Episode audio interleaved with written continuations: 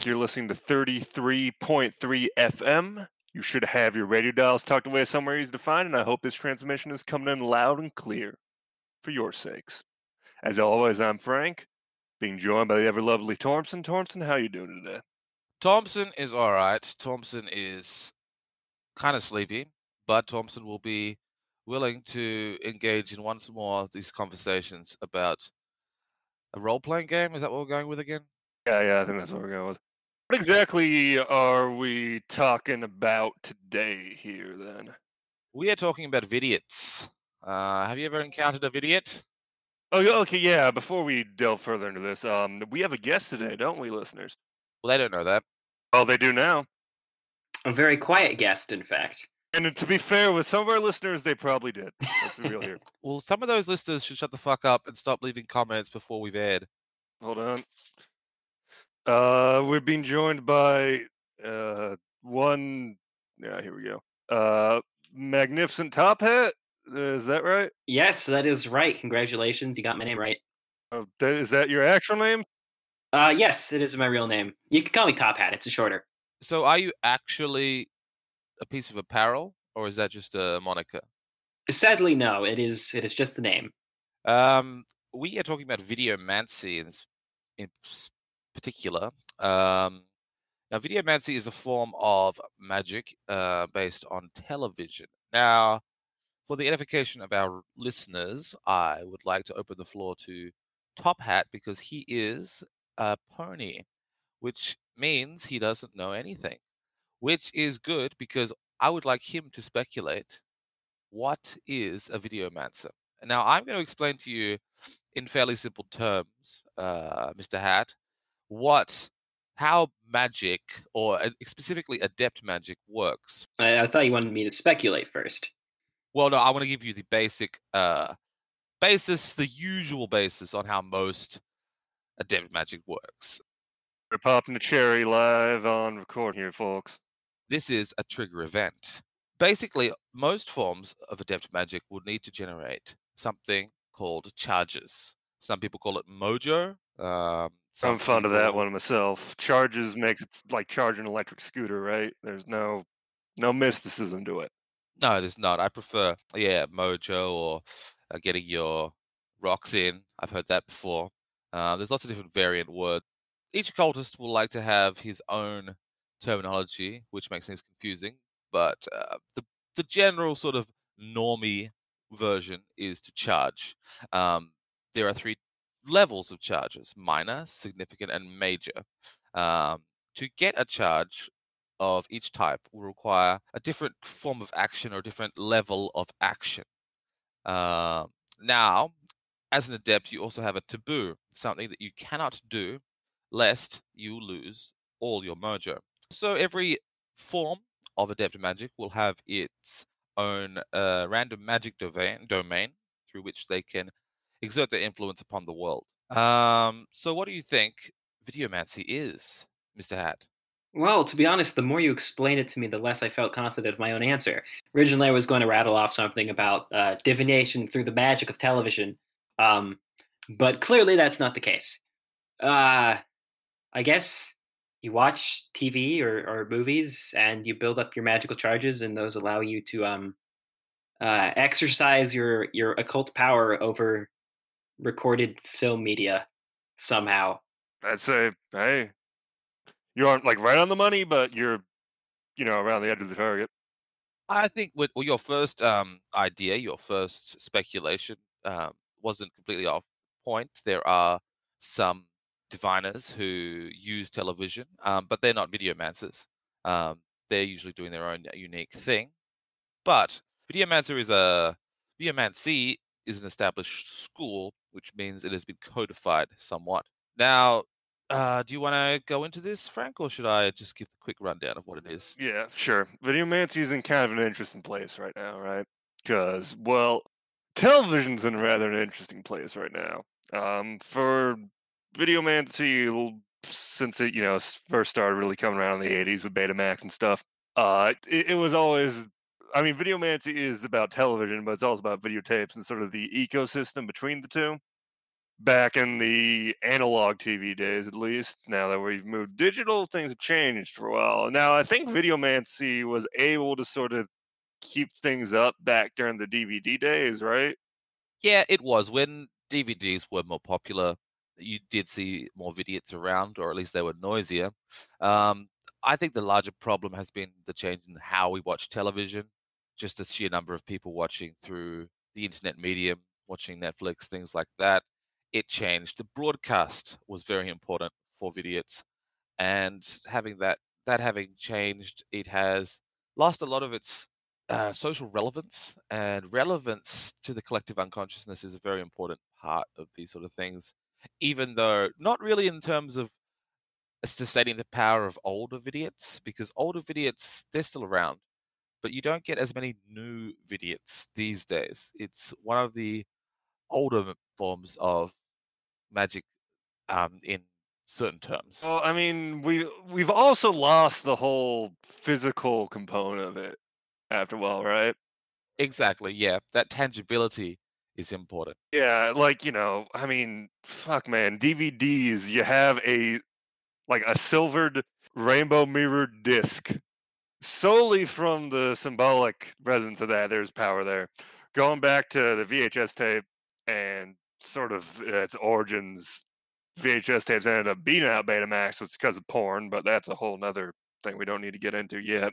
I'm thinking that vidiots are basically going the way of uh, mechanomancy, and I mean, hell, mechanomancy is going through a small renaissance right now with all those steampunk kids, right? Well, the steampunk kids are a bit of a offshoot of some of the effects mechanomancy has. Um, but mechanomancy has been dying for, I think I'm dying with my voice. Mechanomancy has been dying for the last 50 years. Uh, mechanomancy has weird legs, Mechanomancy's been dying for the last 200, man, and it's still around. So pretty much. Um, so, yeah, I think we will still have to deal with old school video videomancers for a while. I think one of the bigger differences is, as you were talking about the silver eye, a silver disc, the silver disc represents an eye, a single eye, while the videotape was a face. Now, according to pareidontologists, this is a significant difference. all right, could you elaborate there? Like, I get the vibe you're throwing down there, but um, details, details. man. I, I do not. Well, I, I, gladly continue. I am Fucking not a bunnies. but they do believe that the, how something looks or what you can see in an object will have an effect on its magical resonance. So uh, while the videotape was a face, um, you so you could interact with it, so you could look at it, and you were the you were a subject observing an object, so you could exert power over that object, and that object was a face, so it was another person, similar to another person, while a DVD and indeed a CD is an eye, and it's a mirrored eye, so it's looking at you, and you can see yourself in the eye, and that has a major effect. Why do Blu-rays fit into this? Well, I don't know. As I said, I'm not a parodologist. I mean, Blu-rays are just fancy, more expensive DVDs. I would imagine that they'd fit into a similar category, just more expensive. Well, that's kind of the thing, right? Is that we the whole idea of physical media has shifted to more like uh you know enthusiast type deal, Yeah. right? Where it's not like you're recording an episode you like off of live television and just storing it somewhere. No, you're like, all right, I'm getting season six of Bones. And I really like Bones, and I want to have a physical recording of that so that I can watch that whenever I want. But even that's getting disrupted with you know streaming and stuff, right? the whole the, this whole concept of scheduling that was Videomancy was wrapped up in of tuning into the latest transmission of whatever your favorite entertainment was. It was a scheduled thing. It was this thing where you'd look at the TV guide, you'd see when it was coming up, and it was like a little mini event every week. I mean, that's gone now. I don't think it's completely gone. It certainly exists more in certain areas of the world than other areas, um, and certain demographics still pay attention to what the guide is um, and what they could what if something is on at a certain time. Um, because uh, okay, I'm just going to explain the charging structure as I understand it. Um, to generate a minor charge in Videomancy, you would watch a rerun of your show from one time, beginning to end, missing nothing, not even a single commercial. So you would sit down and watch an episode of Seinfeld if that was your, as they call a fetish show. Uh, every vidiot would have at least one fetish show, uh, which they would charge off, and it could be anything. To get a significant charge, which allow gives you a bit extra mojo and allows for more powerful spells, um, you'd watch a new episode of your focus program or your fetish program from beginning to end. Um, now, the one of the most powerful forms of videomancy was nightly news broadcast based fetishists because they were always counted as new episodes. Um, but you could also do it with sitcoms. You could do it with you could do it pretty much anything as long as there was a new episode of an established, um, coherent program. There's sort of like a balance you got to strike, right? Because you know, if you go for someone that they'll come out with new seasons and it's like one a year, right? Then it's like I'm getting fewer charges, but I don't need to keep this up all the time. Yeah, it was. You made a choice uh, in terms of how much you wanted, how much um, responsibility or you wanted to put on yourself, because choosing something that was so regular as a um, fetish program that was nightly was very useful, but also a huge risk um, in terms of anything that would get in the way of you watching that program would cause you to taboo. Because if you miss any episode of your show when it's broadcast where you are, um, you would lose all your charges. So it was fairly easy um, to, you know, screw with the Videomancer in that way. I I've heard about people who would be sitting down um, just to watch the, the news and get their power back, having stored up. You know, you'd have people who would just hoard it, um, and then their enemies would just cut the power to their house, or sometimes they would even do jamming, um, like physical television signal jamming, or even uh, things like that. So it was easy to fuck with, and you could lose a lot in one fell swoop. Here's my question, right? Did you get to choose your fetish show? Oh yes, that was a very personal choice. So that's the thing. Like, is it something that's made sort of unconsciously? Well, Or- I I've heard different differing accounts. I've heard from some people bec- um, people who were inducted into the school would often be given a um, a fetish show or inducted into a fetish show by an older videomancer or a more experienced videomancer. Um, some vidiots believed um, that their fetish show was the only magical show. Um, this is a common occurrence where, when there's an established school, um, they will have, even though there's established schools and established rules, different individuals are going to have different ideas about how it works, and most people are wrong all the time, as we've talked about before. So it would vary. Some people would end up. I heard about vidiots who would end up with a fetish show that they absolutely despised, um, and others who usually when a apprentice when a young um, adept in training is being inducted into a school of magic it will go through a similar process each time in which there will be a moment of it's like the seven stages of grief but it's the seven stages of magic um, learning um, and it usually ends with a breakdown in relations between the teacher and the student um, often violent. And that would often, with vidiots, come in the form of the vidiot in some symbolic act severing his connection with the fetish show of his teacher and choosing his own. The news junkie, that's interesting because, like, I find it hard to believe that they'd be like, "Oh man, can't wait to listen to the latest episode of Fox and Friends." Some people like that, but some people even even if they hate uh, Fox and Friends or if they hate conservative media, um, they would enjoy it for the fact that it makes them angry, and sometimes that will help them. I was asking that because you know I've heard about the major charge method for these guys. That little wrinkle makes things pretty interesting, as far as the whole whether or not you're choosing your favorite show, right? Like to go into that, Mr. Thompson?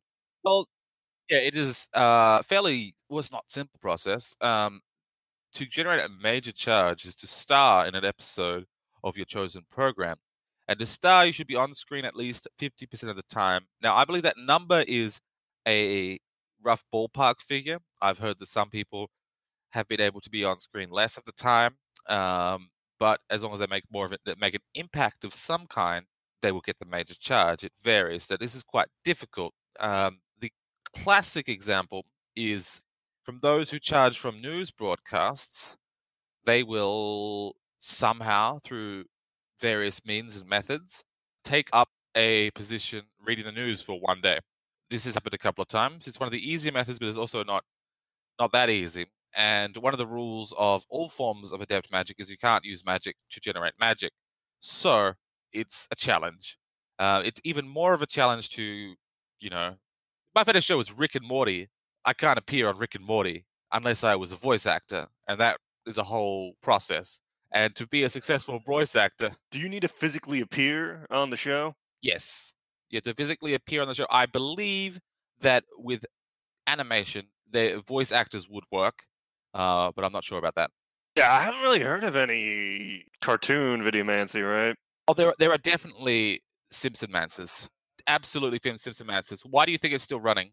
Uh, well, I mean, here's my theory, right? I think this whole the whole major charge method here that explains a lot about the good ten year wave of reality television that we had to be subjected to. Oh, that is a good point. 'Cause, I mean, You think that's a secret conspiracy just to build up charges? I think you have a lot of just narcissistic people hoping to be on TV for a long time, and you know, some is just they want their 15 minutes. But I'm sure there were a few video videomancers in there just hoping to get into that long enough, hoping to get onto that last episode or two that gives them that sweet spot of half the screen time, get them that major charge, and then God knows what they do after that. I've also heard things about um, certain shows, Cops, for example, and also any kind of like um, true crime show, like some yeah. of the more morally corrupt videomancers. They have been known to do certain acts in the hope of appearing on a true crime show, through which they would get a major charge. Usually they just dramatize them. So, can you get that charge if you're being depicted by an actor? I believe you can if they use your real photo on the show, because then the Okay, The- interesting. actor becomes a proxy of sorts. You think Ted Bundy was a videomancer? Probably not. Probably. if he was, I think we'd have more to worry about. Ted Bundy, all things to all people. There's a big old rabbit hole you can go down in regards to speculating which serial killers are chargers or not. And God, uh, we've covered that territory before. So, you know, the original Videomancy is sort of dying, but well, who knows? Maybe it'll die in the same way Mechanomancy did, right? I think there's always going to be old school media enthusiasts. You got guys that collect eight tracks. I'm sure you're going to have guys that still record their favorite shows every day, have some crazy converter set up. We're sort of, I mean, the original version of it, I've heard of some like old school Videomancy, right? That went into some kind of uncomfortable territory. Heard about these guys, Stormson? Ah, the this is from back in 2001.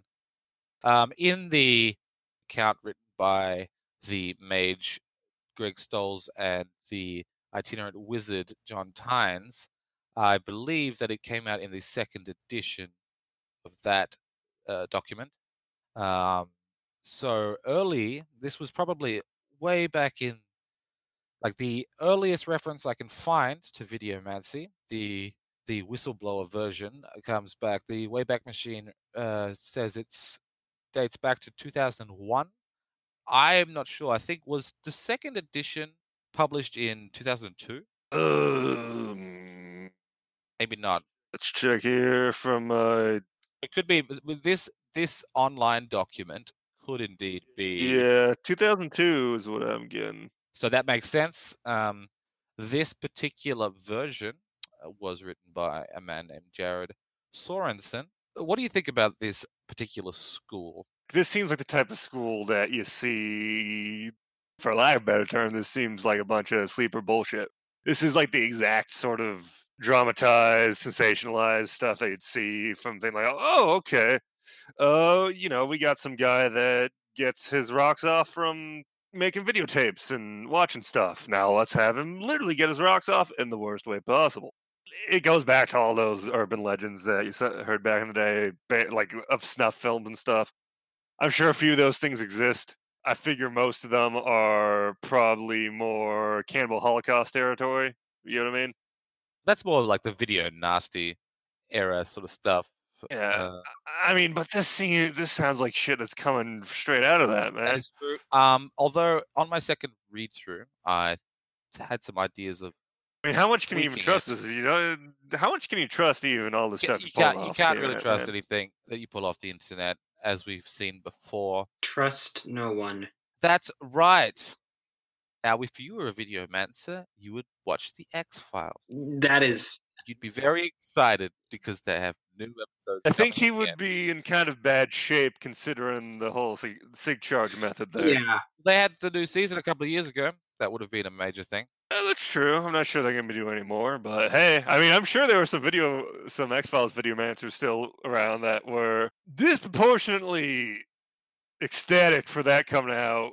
Well, the X Files has had a lot of different uh, adepts and majors and parts of the occult underground which fetishize the X Files in different ways. Has been a major problem over the last th- three decades. So how do you how do you come to terms with that? Like you've got your show that you watch to get your charges, and your show goes to shit, and maybe you start enjoying another show. You're stuck with the first one, or can you perform like the same ritual that you did and Yep. switch?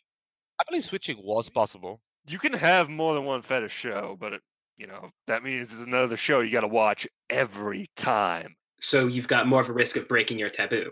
Yeah. Now, if you broke your taboo with one show, I mean, I guess you could just not ever pick it up again um, and just let it go, let it slide, and fetishize another show. But I think that I believe that that process differed for each video about how they were able to attune a particular program um, in the usual way. that Some, you know, some animal sacrifice, some old school people, some tantric um, methods. Um, there were various ways you could attune to a fetish show. As some just started watching something. I mean, it varied. God, there's been so much change in television over the years that I mean, what happens when a Videomancer's show gets canceled? Well, they should out of luck. Where do you think this is going, Tormson? Like nowadays, like we've talked about, sort of like there's always gonna be a few stragglers. Every, I mean, fuck, you still got you know snake worshippers around and stuff, right? And that's honestly not that weird, but you know, certain we keep going back to mechanomancy. Certain schools are a lot harder to keep practicing. I mean, the thing about a lot of a lot of types of magic, right, is when one begins to die, like three different ones spring up out of its ashes. Oh yes, absolutely. Um, when changes happen to some form, if if a, if a magical school is um, channeled through some kind of physical medium, and there are changes to that medium in society or the world at large, the school has to adapt, and this always this usually adapts not in the form of single individuals, but the people who come after them. Like many old videomancers are just going to go to their graves um, doing it the old way, the old eight, 1980s, 1990s method. Um, and that's just normal. That's part of the process. But new video videomancers are not going to do that. Um, what we have today is so many uh, young people will just be watching, will be binging Netflix and things like that. Especially when there is a there is a bit of a divide between like um, uh, this isn't even a Zoomer thing. This millennials doing it too. Oh yes, but you'll find I've noticed with a lot of younger millennials and with Zoomers, um, they have uh, been more influenced by the propagandistic attacks of TV companies, of media companies, which make them scared to download anything. Looking at you, Mr. Hat, uh, while older, wiser millennials I apologize for nothing. We'll still use various methods to get things off the internet and then occasionally pay for things if they so deign the creators worthy of their hard earned cash. Cough, cough. Well, yeah, that explains a lot to me, actually. I mean, I find it somewhat hard to believe that with torrents and stuff, right, to have so many seeders doing that just out of the goodness of their heart. There, I'm sure there's plenty of seeders out there that are getting some sort of charge off that. Or, or Oh, something. yeah. I mean, the word is seeding. If you if you complete come at it from a completely mundane point of view, someone's got to be out there. Otherwise, the whole thing shuts down. exactly. Yeah. So many of the words that are related to the way people watch TV these days streaming, seeding, leeching. These are ripe with occult potential. I heard that last one. Leeching. Yeah, me neither. Do you know what the word leeching means? Don't. Good. Well, I, guess, mean, um, When you're downloading from I a know what it means in torrent, the chemical context. a leecher is someone who is taking the seed, which is part Oh, of yes, a file yes. through a BitTorrent server. But think about the different ways leeching can be interpreted on a, in a mystical sense, and Well, yeah, for that a, a leech is a leech is, is a moocher for torrents. Yes, Okay, I guess I'm not as tuned into the uh to the lingo the kids are using nowadays. Pirate culture. Well, pirate culture that's a that's a separate thing. I mean, you know, it makes sense. Nobody likes a leech. It's been an insult for God knows how long. You see with computers and especially just slang surrounding them that there's all sorts of naturalistic metaphors going on. Fuck, I'm there's plenty of overlap with Silicon Valley types and Chargers, God knows, but oh, absolutely. sure, plenty of that was intentional. Yes, a lot of it is intentional. Some of it isn't. Um, it's just natural synchronicity. I'm thinking with certainly with like things like Netflix uh, and also with downloads. One thing I've noticed a lot of people have started to do um, these days. We have much more of a culture of binging, binging television. People will consume television just not even enjoying it really, just stuck there watching this show that they can't stop watching because they've already committed to it and they'll just suffer through it and then they'll move on to the next show. Um, this is a hugely mystical act. You don't even enjoy what you're doing, but you still have to do it. That is there's so much magic in that. Yeah, stoicism through spectacle, all that good Well, stuff. not to rain on either of your parades, but if I might bring the uh, the perspective from the younger younger generation. Go ahead. So that is true. There are people who binge shows that they're they're stuck with. Um, not to name any names, uh, because I don't I don't think that's the point of this. But binging is, is it's not just that. It's also just watching things all in one go, which, from what you've said, seems like a risky business because you know you could lose your charges and you, you, you accumulate them all in one go as opposed to drip feeding them. But I mean, I guess you could go with the Stozos angle, but it's it's also just about sitting down and watching a whole bunch of TV all in one go. Yes, but for, for, for well-adjusted people, it's like that. It's for that. But well-adjusted people do not become adepts. Adepts are those who take something that normal people do, fuck it up entirely, and get magic from it. Aha! Because it's like it- it's a it's a worldview thing, right? It's not so much as like, oh, I'm gonna binge the new season of Game of Thrones. It's the universe has constructed itself around creating this new season of Game of Thrones. This is the purpose of existence in a literal and metaphysical sense. Well, this would this would explain the continued presence of uh, vidiots who enjoyed the X Files. Well, vid- well, X Files, any kind of older show like that, um, one of the advantages of that is that you might not get any significant charges, but often with shows that have a lot of reruns, you can just get uh, you have minor charges on tap. I know if some people will have their secondary fetish show to be an old show, like the X Files or like Murphy Brown or whatever it, might be, and just get those minor charges. Man, whoever must have chosen The Simpsons must be fucking doing great. They are very tired most of the time and you can't you cannot you can't talk to them. I've tried you cannot talk to them. They it's just references. It's 30 years of references. That's all they can Oh say. Christ! It's Yeah, like a whole new language. they are really angry at Hari Kondabolu Kondabolu yeah. They they it's so angry. So many of them are from latin america um and they are this madness going on right now.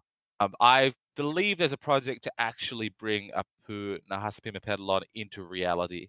Um, people are trying to stop it, but it's going on Jesus Christ! Why him? because that's that was the whole focus of this thing. All right, shit. So I'm gonna assume there are just some binge watching magicians out there because take any sort of unhealthy obsession or habit, and someone's gonna ritualize it. It's just how it works. And I mean, I could imagine this as a minor charge would be going through an entire season of a show you like, right? Because with Netflix and stuff, you can just do that over and over and over again. Sure. But how? Well, how'd you get? How'd you get any Siggies or majors in there? I would. uh, That's a good point. Um, for some for a form of magic like that, what do, what would you think? Like a minor charge would be because it would be too simple if it was a minor charge was to watch a single episode. You'd have to watch a season. So how would you divide that? That's a good question. Seasons are a completely arbitrary thing, just chosen by the execs, basically. So I've, I've, I've I got mean, it. I've got some of these get You've got okay a season. Watching a whole season of anything, you would get a minor charge. You get your significant charge when you hit the end. You know how when you hit the end of a show, I had you hit the end of a show which has not finished. You know that feeling you get when you're watching something you you're like behind on some show and then you start watching it and you're like this is a great show and you binge it and you reach that end point and you're like god damn it I have to wait now. That feeling of like impotence, not impotence but like unresolved sexual tension that you get because you can't watch the next season of BoJack Horseman yet. That is where you get your significant charge from. But there's people out there that binge shows that are completed, right? There are people. Well, you God, I don't, know. then you don't, then you don't get your sig charge because it's finished. Well, you can you could why couldn't you get it just by going all the way to the end? You have to watch all the seasons and you have to go proceed through it season one, two, three, four, five, six, seven, all the way up to season N. Or is that not how this works? Because you have to be cuckolded by the media industry. All right, so it's we're we're, we're back to the, the stoicism and self torture. Now, I think I may have an idea of how these folks may get their majors, right?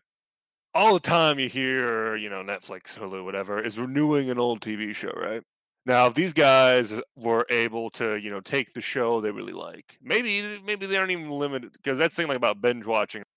You don't really have like the show you tune into. You binge watch through whatever the newest thing is put on service choice. But if you uh, are able to get a show on the service, an old one that hasn't had seasons for years, renewed, I was about to suggest that really, people who campaign to, I mean, I was thinking more the the phenomenon of people campaigning to bring back shows that have been recently canceled.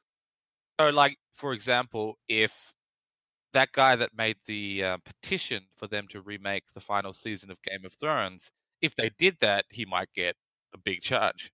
That makes a lot of sense to me. Now, Videomancy before had like a few things tied into it. One being like the physical aspect of it. One being sort of the tuning in aspect, the regularity of Yes. it, and one being, you know, just dedicating your life to this media. But as far as the physical aspect of it, I think we're headed far more in a fandomy direction, right? And I know that we, there's chargers that are dedicated to that type of deal. But far as the whole regularly tuning in aspect thing, that's sort of getting superseded by YouTube, if anything. Oh, and we have something to talk about in that sense a bit later with the Mediamancy. All right. Yeah, could you go into that a bit more? Oh, I think I would like to swing back to what you were talking about before to the older school Videomancy, uh, because that works differently. Now, this form of Videomancy was focused on the act of recording as opposed to the act of passively receiving. They would get charges from recording things. Um, their minor charge was generated by recording acts of violence or sexual depravity, which is which is one of my major problems with it because I was like, does it have to be violence or sexual depravity? I mean, by whose metric, too, right? Exactly. By whose metric? What is what is deprave? Is that a word? Uh, depraved. duh. What is um? And like, it varies. I was thinking that if this school does exist, they probably actually get charges from recording acts of emotional resonance, or like for example, you might get a minor charge if you were to record a marriage proposal at Disneyland or something like that. Sound a lot like Camaturgy, honestly. I think yeah, they probably have some links to each other. Um, there is definitely a bit of a difference. I think that's the way that Cam- uh, Camaturgists get sig charges. That's probably true. Um, Camaturgy is older than this, um, but Camaturgy is still around. Now, in the Sorensenian old school videomancy form, you would get your significant charge from recording a violent death. And again, I don't like this charging method. I think it should be something else, like something more significant. I'm not sure how it, like something more generalized, but it could just be the recording of the violent death of someone.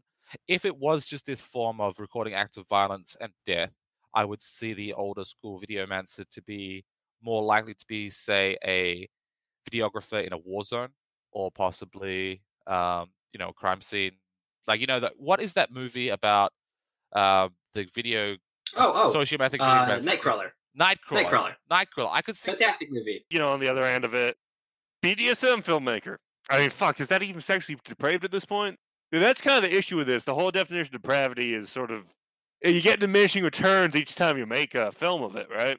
Because you're contributing to its acceptance. I think this is sort of leaning to like a a on the light end Videodrome, on the heavier end eight millimeter sort of view of getting fucked up shit onto videotape, and that is a legitimate course you can take, but it gives a bit of an edge lordy an edge lordiness to the whole proceeding. The major charge I do like, it can only be created by recording a cosmic event. Now, the biggest example of that is the ascension of the naked goddess, uh, peace be upon her. Now, we know a lot of things. We can think of a lot of things. What would be, what could be a cosmic event, like a Godwalker battle could be a cosmic event.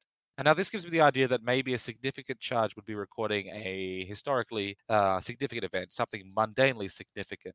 But again, it's hard to say what would what would count as that. I mean, that's something that you can only tell in retrospect, right? Like, that's very much a right place at the right time situation. And that's a, a lot harder to sort of disseminate widely. A video clip doesn't have the sort of potential to become independently iconic the way a photo does. And I think that's probably why that a lot of these guys, I mean, if these guys were even around in the first place and this wasn't just a bunch of sleeper bullshit, I don't really hear about any of them. It it could just be a complete, you know, fake out, um, throw people off. Or just a lot of these guys went into cameraturgy.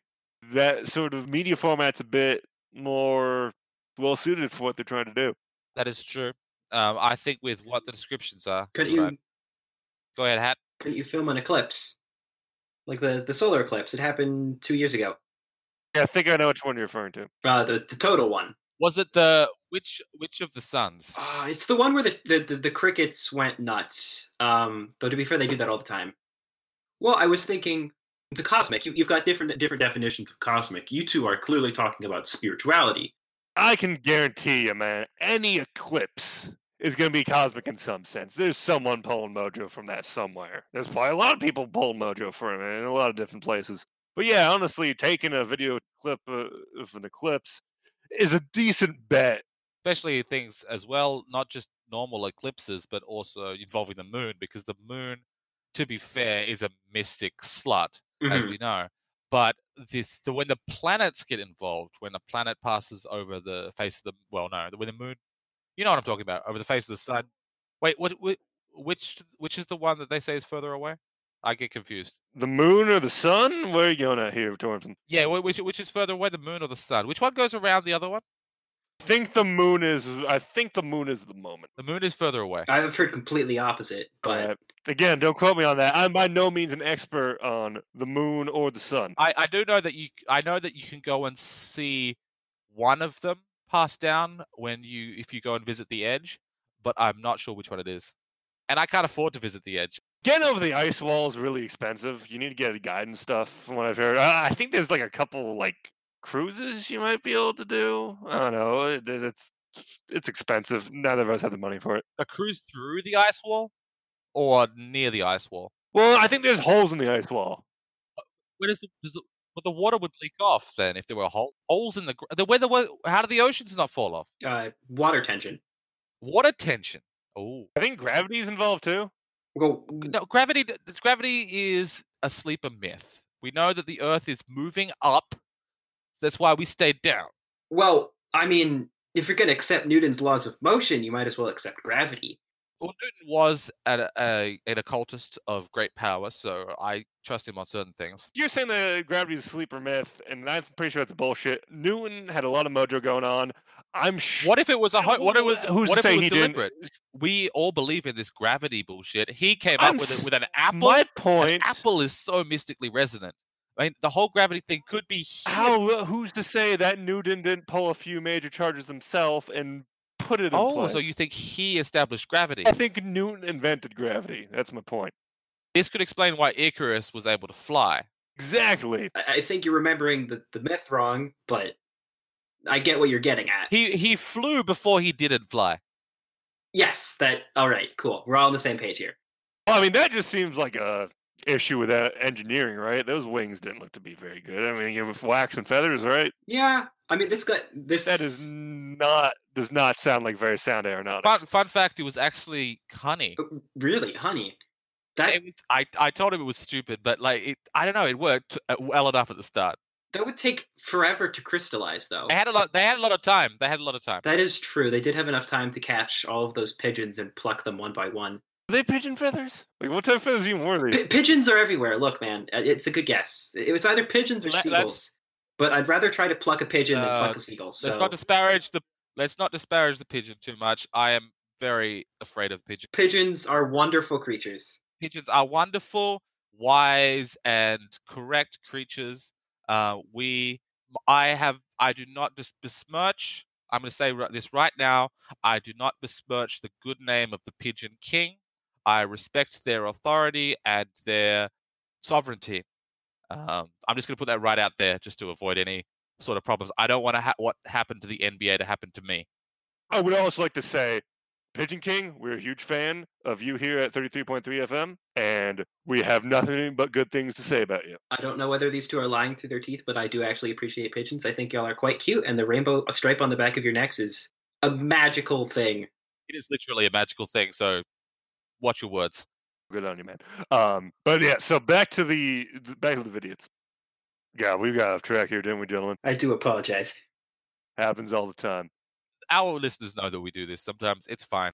Let's finish off talking about the old school video Videomancy here, the Jared Sorensen version. Uh, one thing I kind of liked is the fact that they would store ex- their charges on external batteries. So they would get the charge by recording something significant, and they would be able to use the charge by viewing the tape. And why, one thing I like about it is their spell Splice would allow them to edit tapes, transfer charges between tapes, and also place spells onto tapes.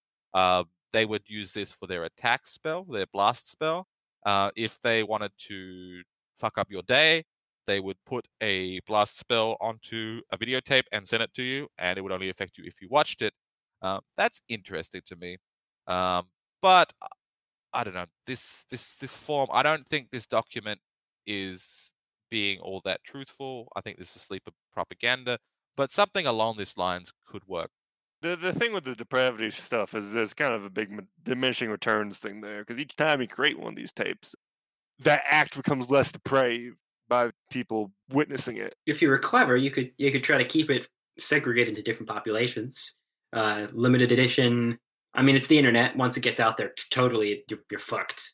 Oh yeah, nowadays. I can see ways, at least in the early aughts, that you could try to squeeze some extra mileage out of your depravity. That sounds like my weekends. That was more information than I wanted to know. Don't even get me started on that. So you're t- talking about this media mancy stuff earlier. We are just going over the past. Let's go down to the present. Yes, um, this particular school appeared on a fandom website on uh, is it Fandom Wiki or whatever this is called? Um, Fanfiction.net? not fanfiction.net. It was a one of the, it's yeah no it was a fandom called fandom a some sort of wiki service. This was the Unknown Armies update wiki um, at 21st century ua.fandom.com, which was a pre third edition attempt, or at least that was the cover story, to update the so called setting of the game to like the 21st century, um, to the deeper 21st century than what we had before. Now, this was a form of magic which was based on, it reminds me of infomancy in a way. This was based on the fact that we have, that there's been a democratization of the media, well, kind of. Now, as now we're getting capitalism taking things over as usual. Um, but there was at the time, especially when it was written, this was written 2011. There was a democratization of the internet through through of the of the culture of the popular culture through YouTube and things like that, which makes sense to me as a form of magic gathering. So in this case, you would generate a major charge from continuously observing the media, which would involve could be like YouTube surfing or looking at your Facebook or Twitter or anything like that. Even channel surfing, which would link it back to the old school video, well, the, the more common videomancy. Um, you would get a significant significant charge by creating a work of media witnessed by a minimum of 1,000 people, of which 900 must not know you. This could be TV series, Facebook status, blog post, um, YouTube video, uh, YouTube comment. Um, you would also get another charge when 10,000 people saw it, then when 100,000 people saw it, then a million people saw it, um, that sort of thing. Now, for the major charge, and this is where it gets a bit janky, you would create a work of media that transcends its original medium. Um, something like a Rick roll, something like your Crazy Frog, um, something that would affect the culture at large. But where it stops being a source of significant charges and becomes a major charge, I'm not sure where that line is. Looking at sort of the spells that got cataloged here and all that. And there's one that's sticking out at me. Oh, really? This is kind of bringing up a decent point to me, which is this is a very old meme, for lack of a better way to put it. Yeah, I've not seen that used in a while. Old memes are the most potent. It's like wine or cheese. That's the thing, right? Is that anytime you're coaching any sort of school in the zeitgeist, anytime you're trying to latch on to the speed of the age and draw some mojo from it, you're playing with fire here because you have no idea when the trend is going to change, when some new technology is going to come out and make that well start to run dry. People don't trust something that seems this out of date this particular school seems to me like it could be easily updated or would have changed. Like this might be a snapshot of how it existed in 2011. Exactly. But the point you're still playing fire. But yeah, 2011, like this is it almost a decade ago. Yes. I mean, think about this school now and the wake of stuff like deepfakes. Yeah, that's true. You know, there's the whole thing of like, oh, that's obviously Photoshop. Now you can just completely edit an entire video. I mean, people are just slowly trusting things less and less and less. You're taking this one spell to encompass the whole. Yeah, no, sure. Like uh, the whole media dynamic. So you're, so you're talking about like someone making a real deep fake and it be observed. Like that video. I mean, of, if someone creates a deep fake of something, enough people believe it. I mean, that very easily could become real. Yeah, sure. Like the video of Trump with the uh, the P tape. The there is a supposed P tape online. Is it the real one? If it's the real one, that's a whole different magic. But if it's a fake one, people, a lot of people have seen that. You might be getting significant. Someone might be getting a significant charge from that. Think of what how many Russians are getting mojo off. Like think of all the Russian hackers. Some of them must be getting mojo of what they're doing, maybe through Mediamancy. yeah, Mediamancy. I mean, I feel like hacker magic would be something entirely different. I think hacker magic. There's different forms there has to be different forms. It's it encompasses too much. Yeah, I mean, same could be said of the media, but my problem with this school is in the taboo uh, because it says if you spend three continuous hours both awake and not observing social media, you taboo. I think that should be shortened to one hour or maybe 10 minutes. Like these days, Yeah, everyone's checking their phone. Any school is the harsher its taboo is, the more powerful it's going to be. It's strong. Exactly. So Yes. this was it, as we were saying, like eight years ago, and it's only getting stronger and stronger and stronger. Now that taboo's probably like half an hour, an hour maybe, like you said. I mean, could the school be weakening? Taboo stays the same. Power of the school just goes down. With what this is about, I doubt it. Social media, web media has only gotten more and more powerful. So you, the taboo would adjust itself to batch. in a way. I mean, it, it's sort of like a, it's sort of a magical arms race. As all these charges are like, oh well, I can be even more dedicated to the tenants of the school. I mean, it it is comes down to the way both the occult underground and just the modern world works now. Things happen so fast, the cycle is so quick. Um, we could be seeing, like back in 2011, um, media mancers um, could have been using this form of the school. They were bright-eyed and bushy-tailed, and now they are still using this form of the school, but they're jaded and they're weakened compared to, like, you know, we, we would have had in this era, you would have had media mancers who were charging off like deviant art and things like that, while now it's TikTok and shit. Were the me- ones they list here, right? There must have been a few media managers that were like, oh, blogging is going to get big, right? And those guys sure as hell backed the wrong horse. I- think it worked for a while. For a while, it was. Anytime you're getting involved in something this new, it's going to be powerful, but you're playing with fire. Like I said, you aren't sure how long this is going to last. The other side of that is when you get involved with something that does have staying power, you're again caught in mm-hmm. the snake eating its own tail. The lengths that you'll have to go to maintain dedication to this compared to other people. Well, I think. What do you think about this form, Mr. Hat? I think, I mean, to be honest, this entire time I've been thinking about how, I mean, is it dead? Is it just metamorphosing? I mean, I agree with you guys. This this sounds just like what Videomancy is turning into. A lot of times it's hard to tell if it's a new school that's popped up or an old school that's just, you know, slowly morphing into a new one over time. Honestly, the line between those two is thinner than you might think. If I was a biologist, I would make some joke about evolution, but I am not, and so you shall have to go out with without that piece of humor. One thing I like about this idea, oh, especially of charging through YouTube, is it opens up some vistas of like how people are charging. Uh, because you would have certain like YouTube based charge artists who are going with the whole just complete fakeness, um, fake personality, fake persona to appeal to like 12 year olds. Uh, you got your Logan Paul. I'd and- imagine that their taboo is not ending a video with it, and don't forget to like and subscribe.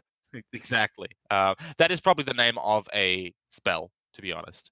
There's also those videos, those ridiculous computer generated, um, like regurgitations of popular children's songs. Happy Finger Family. Oh yeah, I refuse to believe that there's not someone pulling some major charges off. I mean, of- yeah, children. that's just getting children to watch things over and over again. You've you've got their attention. That is so much occult potential there. You're just sucking some of the like just pure innocent power out of kids who are just being left alone by their parents who don't care, who want to drink wine. This is amazing. Well, not just that. All those videos are full of whatever the most popular cartoon characters are. Oh, time, sure. right? Archetypes. Exactly. This could be training them in different ways. Um, Oh, I'm sure there's some MK Ultra stuff going on there. Oh, absolutely. Like the biggest thing about the biggest MK Ultra was much scarier after it became, you know, privatized and competitive. It's just again an arms struggle with that sort of thing. This all makes me think about if there are people charging through YouTube, does that mean that the YouTube algorithm may be controlled by the sleepers? Does demonetization mean that the sleepers have whacked your mojo? YouTube cops. YouTube cups, or maybe the thin blue line become YouTube cups. That would be interesting. I, I- I'm sure there's a couple sleepers that are in like the weird like Facebook and YouTube Please, content farms, right? No. Oh yes, Everything I've heard about those jobs is fucking terrible. But if you're getting charges off of that, it'll help you stay sane a bit. uh, I'm thinking also with uh, potential adepts in a YouTube-based magical school. Um, I'm looking especially at some of the like real cringy, um, like the people who what's his that guy something Chan, um, that does the Sonic the Sonichu, the combination of Sonic and Pikachu. Uh, Um, Christian. yes, Chris Chan was to all accounts a a troubled young man who was taken advantage of. Well, kind of just ended up being ravaged by the internet mob um, of trolls and like lols lords or whatever you call them. But what if it wasn't? What if he was just an elaborate? What if it was an elaborate hoax and he was charging off it? Or if what if there was someone like that who had a persona? So instead of going Logan Paul like pretending to be cool when he's a piece of shit, he just impens- pretends to be a piece of shit when he's actually cool. Someone doing that eventually is going to start experiencing a point where the sort of Hunter S. Thompson thing happens, where the mask starts eclipsing the person that was beneath it. Oh, when you get when you get consumed by your own persona. especially when you're doing magic stuff, right? That's a very there's very little danger of that happening. What the persona of Chris Chan may have, you know, just been a character. Who knows if there's anything left beneath that at this point? No mask? No mask. Think now's time to take some callers. So we'll be back after uh, hearing what Peanut Gallery has to say. Stay tuned. Uh, hello. Uh, I don't know who else to talk to about this because the police just hung up on me. But um, there's a cat in my house, and um, I'm I really don't know what to do because because like I can feel it like channeling those alpha waves right now, and it's looking at me right now. It's going, "Arr, arr, arr." like it's not actually uh, doing that, but like like you get what I'm saying, right? Like it's kind of just giving me that. I don't know what I'm gonna do. Um, but uh, I, you know, ultimately, uh, if the cat's gonna get me, the cat's gonna get me. But at least somebody knows now, right? Okay, goodbye. Oh, right after um that we're back. Uh, and I think we're going to be discussing sort of general ideas for how to use Videomancy in a um, campaign framework. Well, first, I would like to talk about just to get Mr. Top, Mr. Hat up to speed. I want to talk about um, how it is defined in the training document developed by Greg Stolze for the U.S. military, uh, Unknown Armies. Um, an objective is what the players want to achieve, uh, basically. Um, it comes. There are two, for, three forms of In this case, ideally an insurgent force, correct? Yes, in the document is an Right. insurgent force or you know domestic terrorist. Group. Yes. What's the difference? Let's be real here. Now there is it goes from local, weighty to cosmic.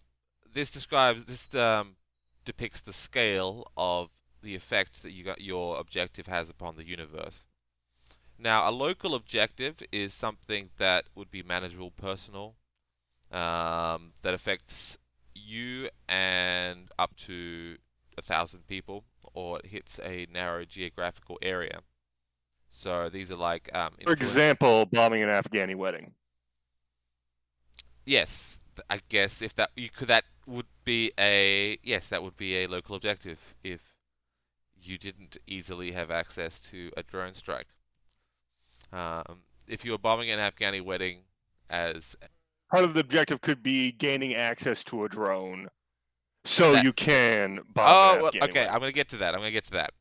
So these these depend on one's capabilities prior to choosing the objective that you well choosing the objective. Not generally. It's not relative because that would make things a little bit too complicated. It's just usually the scale. So local would be um, affecting a relatively small area or a small number of people, while weighty, the next level up, would be something an objective which could impact a nation or a state or everyone in the world, if a little bit, only a little bit.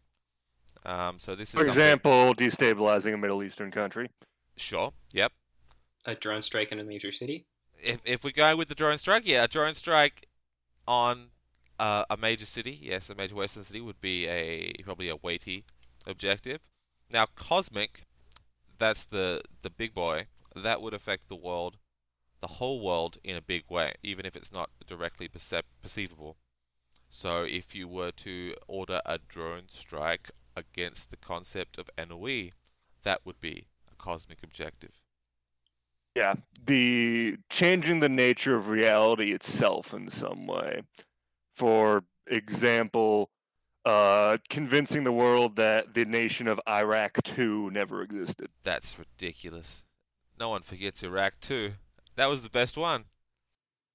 Now, as sort of Thompson was getting into here, these objectives, um, while it's easier for a more powerful charger to pull something like this off, mm, it's no by no means limited to a powerful charger. In fact, it's a good idea to keep an eye on the less powerful ones. Exactly.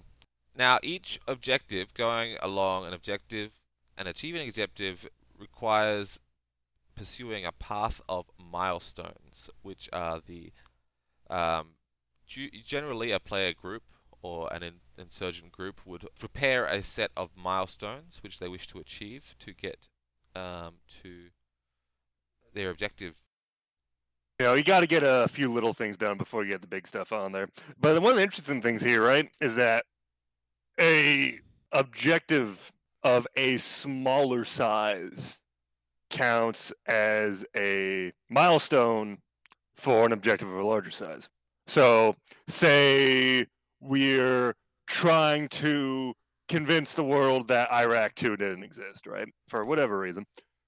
Then destabilizing a Middle Eastern country, a uh, significant objective, counts as a milestone for that cosmic. You got to shake things up before you start playing with their perceptions. Exactly. Are you talking about how you can roll the points um, from a weighty objective into a cosmic objective?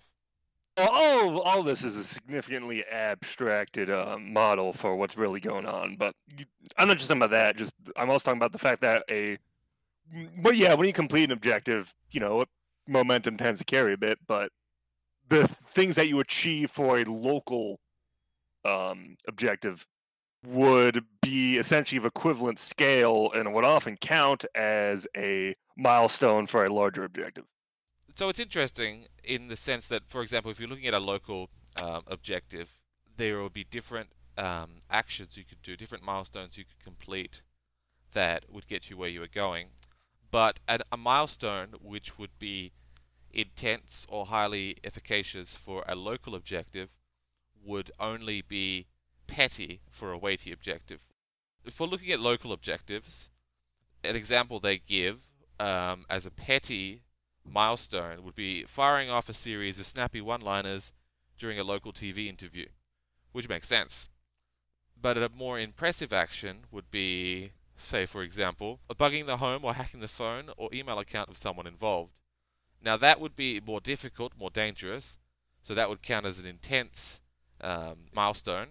But if you were doing something weighty, that would just be a petty thing. If, does that make sense? Again, this is all a model for what's actually going on here, but there's only so much you can simplify something this uh, wobbly. The model is taking shape, but I'm not sure if the specifics are quite sinking in. But given that it is just a model of what's actually happening, I guess that's not too important.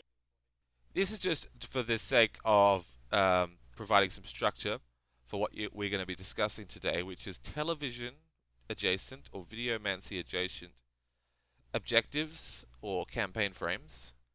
Um, so I was proposed. I was thinking of going from like a local to a weighty to a cosmic um, in terms of television related objectives. What are you What are you thinking there, Torm? Well, this is actually fairly simple for the most part. A local objective for a Videomancy campaign or a TV adjacent campaign could be something as simple as seeking a major charge. Now, that would be something that's local. A major charge in Videomancy is if you appear on your fetish TV program. Now, that could work pretty well. I was thinking along the lines of um, if there was a cabal which was composed of a videomancer who's the who's kind of like the center of it, uh, this would kind of be a, a low level campaign, which doesn't have much magic. Um, but I'm thinking have one character who is the Videomancer, but they're kind of weird because they're a fucking Videomancer and they're restricted by having to um, watch their fetish show and keep up with it. And a bunch of mundane hangers on who are actually competent at mundane skills.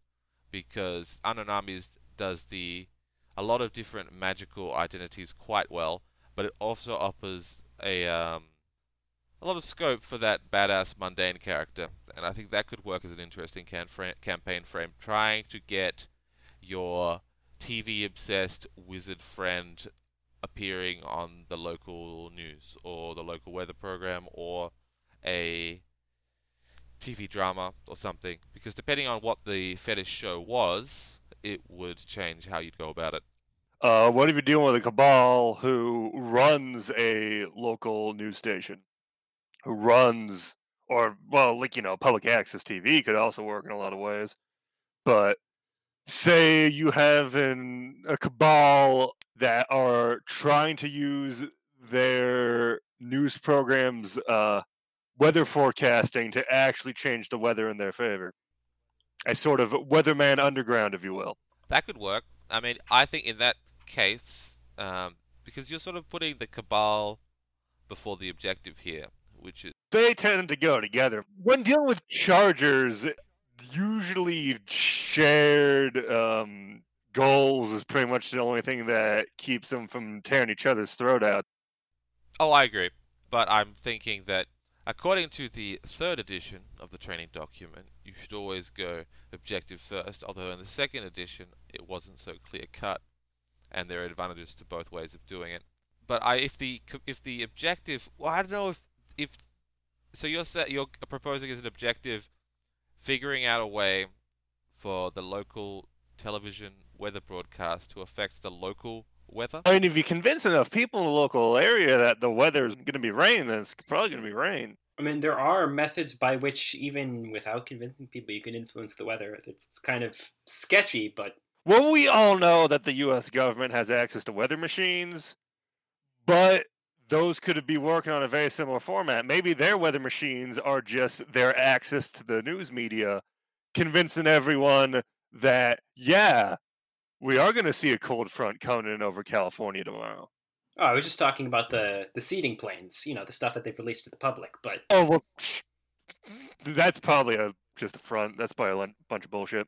Fair enough. And that's a good idea for a milestone like a heist where you break into a HAARP facility in Alaska and steal one of their weather machines and drag it in the back of a truck to whatever small town you want to control the weather in.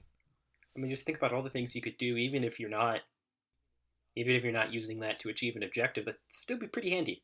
Now, another thing is, and this one makes a bit more sense in a bygone era, but you know, you still see public access TV stations making that progression from public access to regional to national, which has been made before. People people can't make the jump.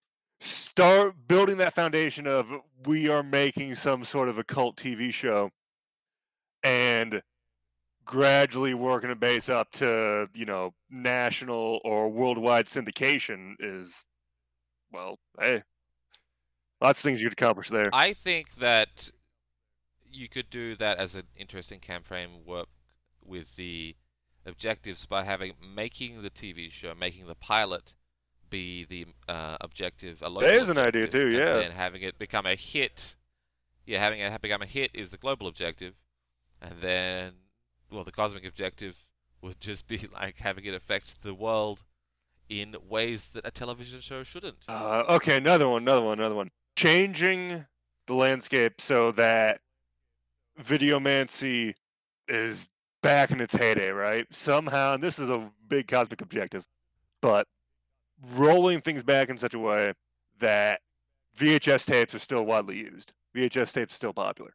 So it's like how the sales of vinyl records have started to supersede sales of CDs. You want to do that with VHS tapes. Or, I mean, you know, there's also the even scarier idea of being brought back to the 90s. But nah, like, yeah, making them retro in such a way that enthusiasts are like, well, of course, the best way to watch any film worth its salt is to see it on VHS tape.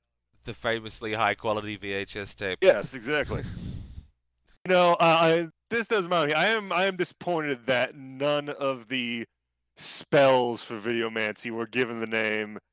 I need to go return some videotapes. You could make a spell. I could. Spells, spells may be manufactured. Or you can come up with a spell. Oh yeah, and I could give it to a, a videomancer buddy of mine, and he might be able to figure it out. Well, the good thing about making spells is that you can just say that you've got a spell and describe it, and it's a complete lie. And then some videomancer out there will Oh, you convince have it and try to of it. and they'll be like, "It can be done, so I must do it." Be the change you want to see in the world. This is going to something that you know, similar to sort uh, what the filmmaker uh, uh, Jodorowsky does, creating a movie that is in and of itself a ritual in some way. And the act of recording that and then sharing it with a bunch of people will put that out of the wild will certainly have a some interesting effects. Well, there was the famous um, ritual, um, Fists of Bruce Lee, which is a VHS adjacent. That is when you get a Bruce Lee tape, um, and you pull the tape. You pull the uh, what's the name of the tape in a v- in a VHS? Just the tape, right? You Yeah, pull the just tape out. magnetic, magnetic tape. tape. Yep, you wrap your hands in magnetic tape, wrap your fists in magnetic tape from a Bruce Lee movie, and start hitting people, and that gives you a higher chance of success. See, I heard Bruce about Lee this one actually. Now I bring it up, but I was told that you used uh, VHS tape of the first Matrix movie, not a Bruce Lee movie. That could also probably also works. It depends on the videomancer and their focus points. Um, Yeah. I think you'd have to remember that the Matrix became such a big cultural phenomenon as VHS, and Yeah, that's a good point. dying. Well, that's weird that I've heard about that one then. Um, I can I can see someone like just flinging Matrix DVDs in bullet time at their enemies. Oh god! I mean, that's the fun thing uh, you can pull from all these movie tropes and stuff, and you know, there's there's chargers that deal with that type of thing nowadays. But yeah, they're they're going away from the physical purity of it. Hence, why some videomancers out there may want to change the landscape a bit to have. I mean, hell, it doesn't even need to be VHS tapes. It could be like, hey, turns out the best way to get film quality is having it be on some sort of physical tape. Like I think I remember hearing somewhere that um like film reels are way higher resolution, quote unquote, than, you know, a 4K television, right? If you find if you come up with some sort of VHS type thing that is similar but using the now crazy high quality film reels we got access to, So maybe something that looks like a VHS tape and acts like a VHS tape, but is better. something like that. I mean, none of us are engineers, but I mean, I'm sure we have a few listening, and Well, if it was an objective, you wouldn't actually have to be an engineer. You'd just have to do a whole bunch of milestones that would get you an engineer. like, yeah, here's this guy that invented this great format. Uh, please do not look at it too hard; they're very fragile. here's here's the engineer who is the cover to make sure no one pokes into our eldritch occult abominations. Well, that is the tricky thing there. I mean, the, but it's also the great thing about the state of modern technology is that very few people actually know how shit really works. So if you convince like the six, convince the six people that know how this works, then for all everyone else is concerned, it's the same fucking thing. You just got to point down at the the level that's just one layer below people's comprehension and say that's that's where the magic happens. That's where our thing is different and more superior. Like, do you guys believe quantum mechanics actually is like? Do you think that's actually how shit works? Well, that's how aircraft fly. I mean, there's always the question of birds, but then again, birds flap their wings, so it's not a 100% perfect analogy. Birds from personal dissections have like a sort of flight bladder that they kind of like the, the wings help to steer. Like but- a like a fish, but for the sky. exactly. They're, they're just skyfish. It's also real suspicious that I've met in my life quite a few, you know, good, honest, salt of the earth, blue collar people, but I've never met an actual quantum mechanic, so I'm pretty skeptical about the whole thing. I hear about quantum computers all the time, but when was the last time you saw a quantum IT guy? Exactly. It was the guy that did troubleshooting all this shit to make sure quantum Microsoft Word runs properly. There's a printing company that I used to reference. They they, they apparently did like quantum printing or something like that.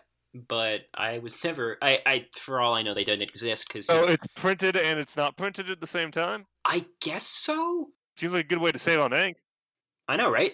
It would have been wonderful, but I could never get in touch with them. And uh, so, for all I know, they didn't exist, and it was just a conspiracy being puppeted to me by my bosses. But Well, if they're a quantum printing company, then it might just be that they keep on moving as soon as you start looking for them.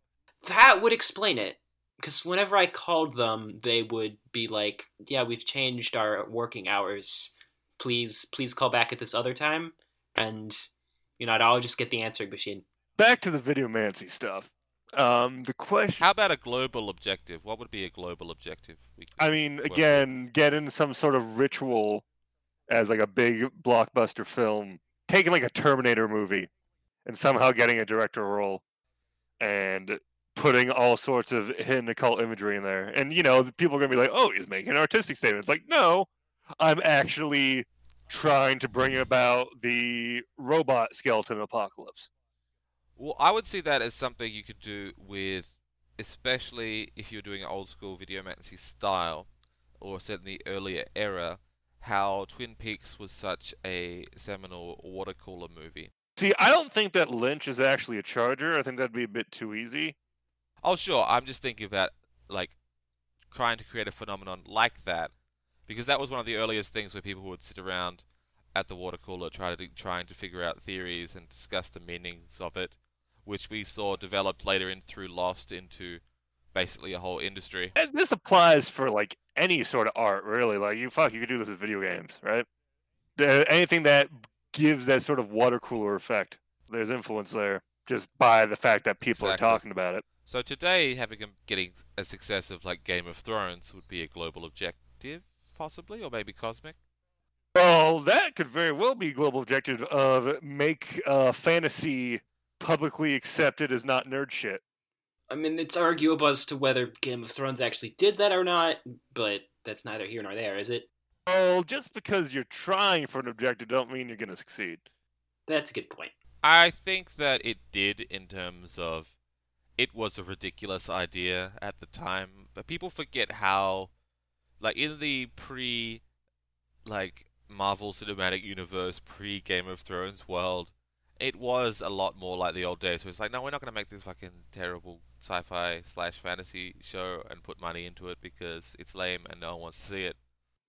There's exceptions. Star Trek. You have a lot more flexibility with TV for this stuff because for movies, you know, there's sort of a very small range of blockbuster films nowadays, and it's symbolically, in ri- far as like ritual components go, you the superhero genre limits you a bit. Sure. And that's more movie centric anyway. Now, I've got in my list, of, in my notes, um, on a possible global objective would be not just having a hit TV show made, but also having one cancelled.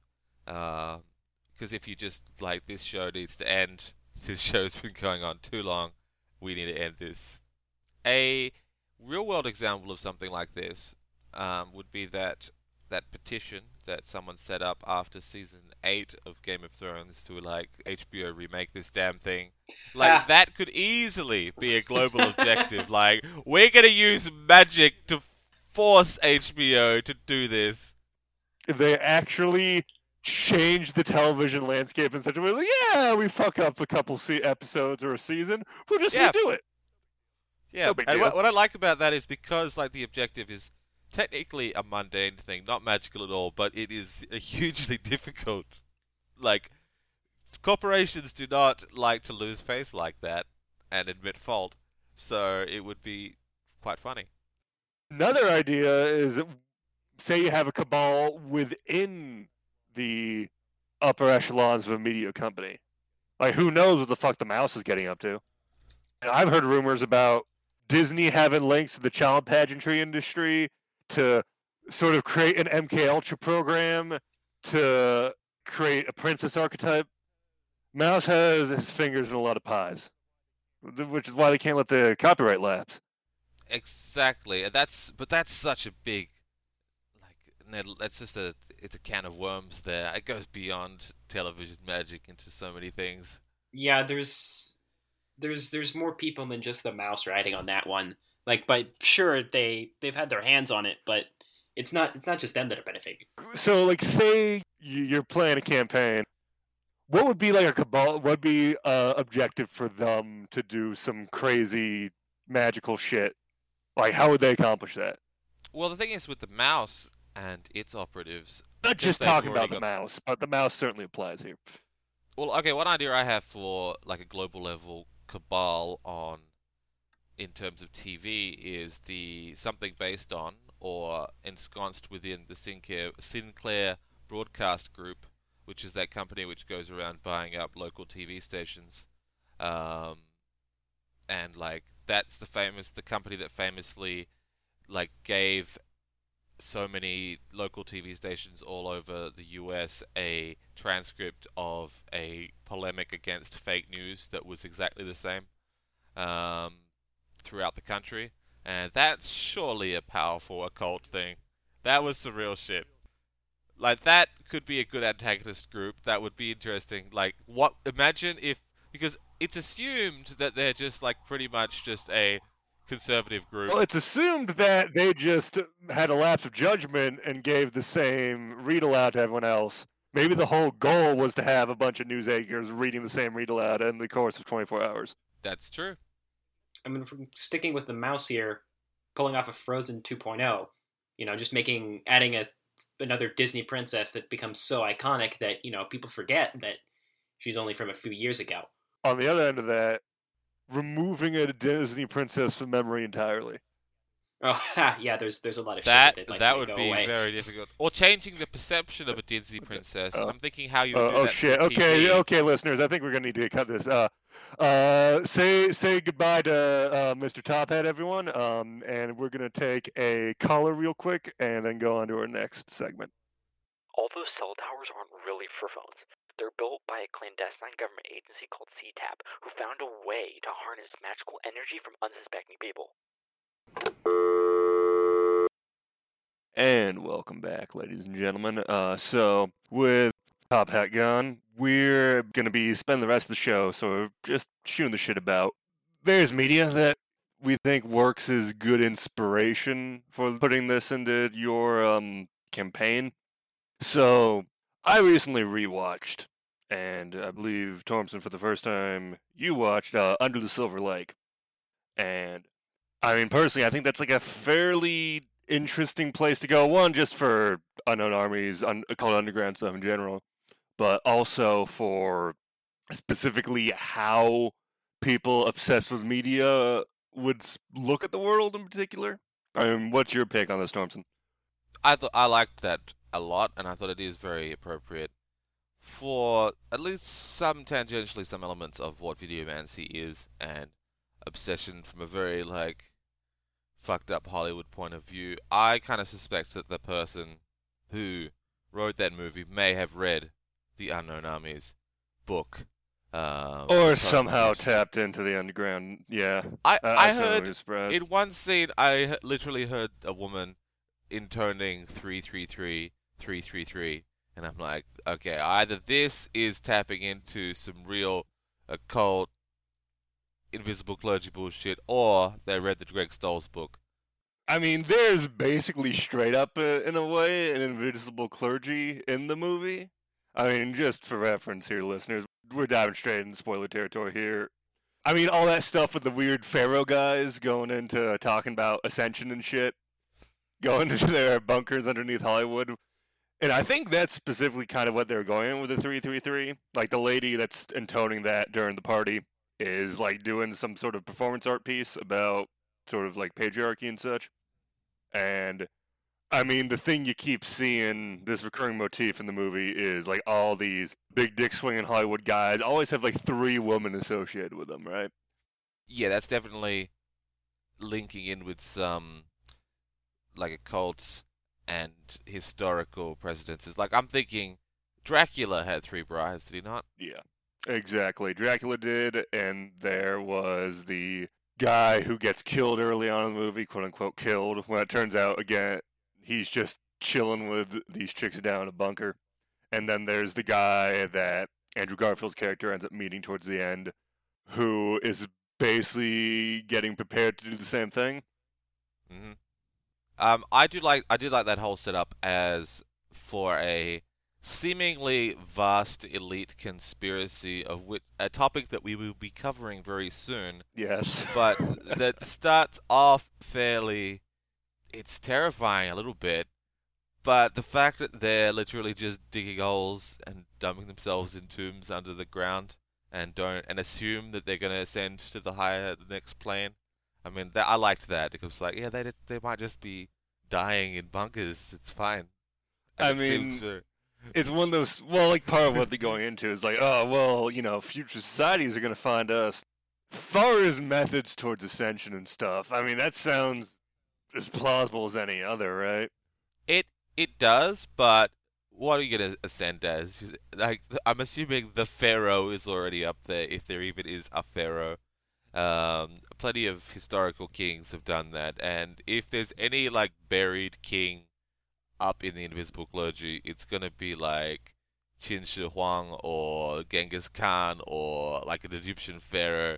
None of these Hollywood jackoffs are gonna get there, but it doesn't mean that they're not gonna try. i mean an idea that i like and i don't think is entirely out of the question is that one guy in hollywood ended up pulling this off right and then it kind of sort of the, the story of this ended up spread into all these other bigwigs and they're like, "Oh, obviously this is something that we can repeat, right? This is obviously something he worked for this guy. Obviously, will work for the rest of us." And it doesn't.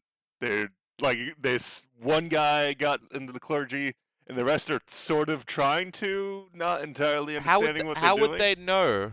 How would they know that though? What do you mean? If they bury a rich dude and his three afterlife wives in a in a hole beneath Hollywood, and he ascended to the invisible clergy, how would any of his compatriots know that he ended up there? Leaves a videotape. Unless they were Just be like, hey That guys, uh, I heard about this crazy thing. Uh, turns out it actually works. Uh, I can feel myself turning into light. You know, sort of like a kind of like a naked goddess tape, but only among Hollywood bigwigs. that might just be the lack of oxygen. also possible. Well, yeah, there's that bit where he's talking with like the rich dude, and at one point, one of his uh, afterlife wives interjects, "Is like, I, I had a dream, and we all turned into light and melted together." And then he like kind of side eyes her, and he's basically like, "Yeah, uh, life, real life sucks. Um, there, there's no reason to not do this." Which I very much liked as the motivation there. It wasn't like so much like a. I mean, if this doesn't work, what's the worst that can happen? I end up like accidentally killing myself surrounded by beautiful women.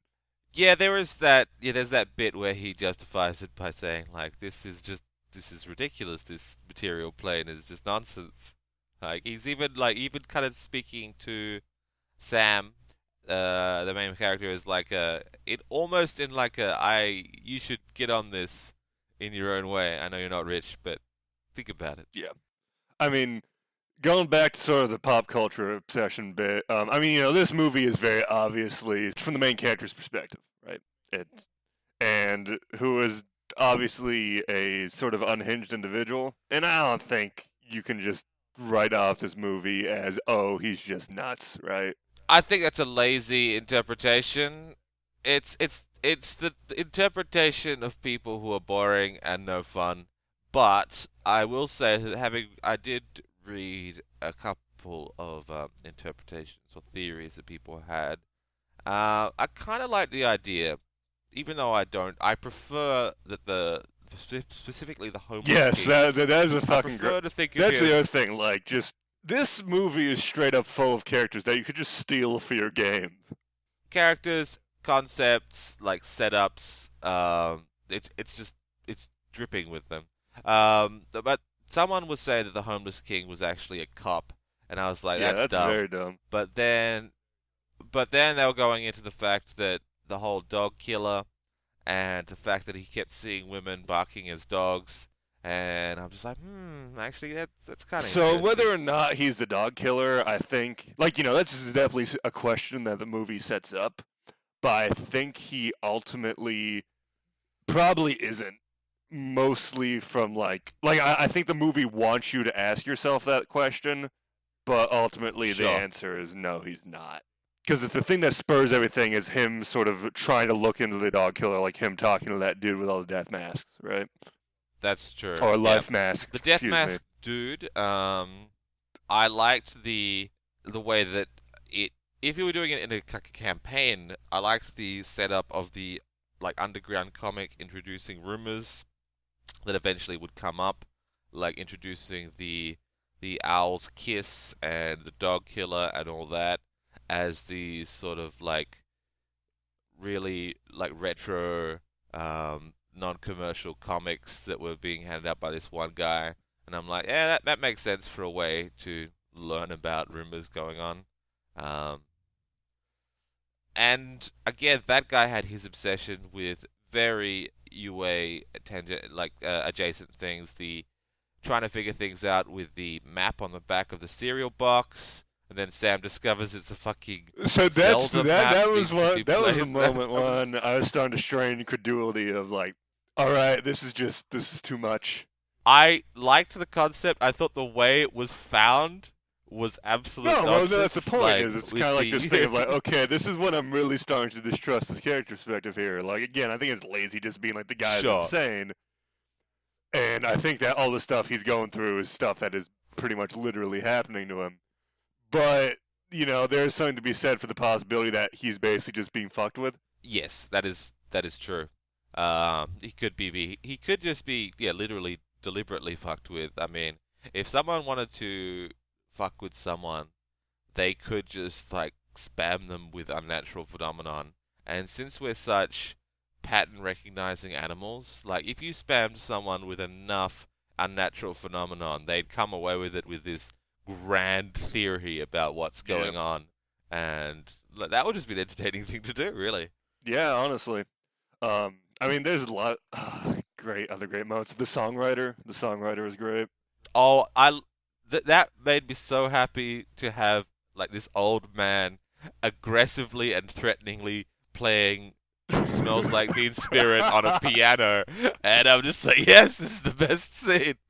Oh god, and just him being like, yeah, like confirm the main character, yes, all your suspicions about pop cult, pop culture being totally fake and just a way for rich assholes to signal to each other. Oh, that's all true. I'm confirming this for all of you right now. Yeah, it, it's great. It's like when you find the truth, and it's it's horrible and it's just depressing because one of the things about when you're like searching for some hidden mystery or whatever's behind the real world and you're like trying to track things, it's an adventure. It's like why people enjoy LARPing with the whole QAnon thing and what like drives a lot of like just conspiracy theory stuff because trying to find patterns in reality to prove your preconceptions is just an adventurous, fun activity for people to do. But then, if you're confronted with, yeah, we totally did it, and everything that you loved is just bullshit we made up, sorry. It's just like, careful what you wish for. You don't want to get it. This whole the whole movie is sort of part of this weird grand tradition that I'm sort of starting to see, um, of burnout living in L.A., getting dragged by the nose through. This whole thing starts with Chandler, right? And the Big Lebowski, I think, the thing that sort of brought this whole dynamic into like pop culture in a real big way again. You know that lineage continues into Under the Silver Lake, and uh, the other one that comes to mind is Inherent Vice. Pynchon's a whole can of worms, and we aren't going to be covering that right now. But th- there's this weird sort of conspiracy noir subgenre, an LA subgenre that I'm seeing slowly peek out of the ground, and I dig it. I dig it. It is pretty cool. I think part of it is to do with just how how diversely weird and full of craziness LA is. Yeah. and one of the just best ways to like have that and like I I get the idea that LA is a sort of the place where there's always a lot of absolutely random ridiculous shit happening all the time and the best way to like present that in a movie form is to have the protagonist being dragged through a string of seemingly unrelated like setups and situations and and it makes sense So, as far as discussing Under Silver Lake, uh, I think we're going to be sh- shifting to something else in a sec here, folks. But the last question is what do you think the parrot was saying? Oh God, parrot. That's probably the greatest mystery of the damn movie. Um, I have no idea. I couldn't tell you. I I could not tell you. Um, Motherfuck. you think it was saying motherfuck? Motherfuck. I mean, so my sort of grand scheme for what this movie's about, in a weird way, is sort of just Andrew Garfield's character to try to deal with women. Because um, the director of, and I'm blanking on the guy's name, but the director of this is the same guy who did It Follows, which is also another movie that is really, really heavily about sort of gender and all that sort of shit. And Sure. what Andrew Garfield ends up doing in sort of the end, and again, the whole movie's from his perspective in a way, hence why everything is scored with this grand, like 50s Hollywood style, like orchestra, Yep. and like the music swells like it's fucking Gone with the Wind after he just fucked his old neighbor, right? I mean, what the movie ends on, as I'm seeing it, is essentially him being like, all right, I went through all this shit for this girl that I didn't really know very well um, because I was trying to get over this other girl. And the most heroic thing I can do is stay exactly where my life currently is How convenient. and fuck a surrogate mother figure. I mean, yeah, sure. That that is interesting that the movie kind of subverts the whole trope of the like the girlfriend in the fridge or the mysterious girl that's met and is then mysteriously killed, and that sets off the protagonist on like a mission. And that does come up later with the billionaire's daughter. That's again tipped Yeah. But it subverted the fact that yeah, she's just like, yeah, I'm down here. It's fine. I'm happy. I would re- I would like to remain down here. It kind of takes the wind Yeah. out of his sails, and I'm like, yeah, that's that's that's a good way to do it. Just yeah, because that's a bullshit trope. yeah, that's the like that's the issue with the whole fridge thing, and that like you know it's ultimately like, all right, we're sort of introducing this character as just something that is a character that has no actual influence and agency within the story. We're showing like, yeah, she chose to go be the fucking bunker wife of this rich guy that faked his own death. Yeah, I mean, she's kind of like obviously I'm kind of apprehensive on was this the right choice, but I did make this choice. Yeah, and it all it reframes the whole meet setup thing because it's just her on her like last night out on Earth, like making a connection with someone before she goes underground, and basically she was just going to sleep with him and then fake her death and go underground, and that was just her last swing. So it makes it. Le- she's less of a like damsel in distress and more of a like okay okay guys I'm going under the ground I'm gonna fuck this random guy, and then that's my life, and I'm gonna go underground after that. I'll have one last hurrah, and then I'm like, yeah, that makes that gives her a lot more agency. She she made a choice to like invite that guy in and get stoned with him. Um, you know, as a like one last taste of just the life that she had before she became entombed as the pharaoh's wife. Yeah, the whole exchange at the beginning is very strange. Where it's like, "Hey, were you masturbating to me?" And then he's like, "N- "No, no, I was just watching you from my balcony." And he's like, "Oh no, it's totally chill. Let's hang out and It get makes a lot more sense in retrospect because at the time I'm just Yeah. like, this is again another movie written by a dude who's just trying to project his own fantasies about his like. Yeah, you're thinking, "Oh, she's a manic pixie dream girl type thing," and that's uh, often what Andrew Garfield's character is thinking too. And it's like, nah, she's just trying to, you know, have one last hurrah up on the surface world. Yeah, before before achieving immortality, and I was like, oh, okay, yeah, that's that's a lot of agency. That's a hell of a lot of agency if her plan is to become immortal. And th- that's like the thing about the occult underground, right? Is that it's all this. It's it's ultimately about people's personal bullshit. Like there's all this mystical shit going on, but all the motivations are just incidental personal bullshit in the end. I did think that Andrew Garfield's character was.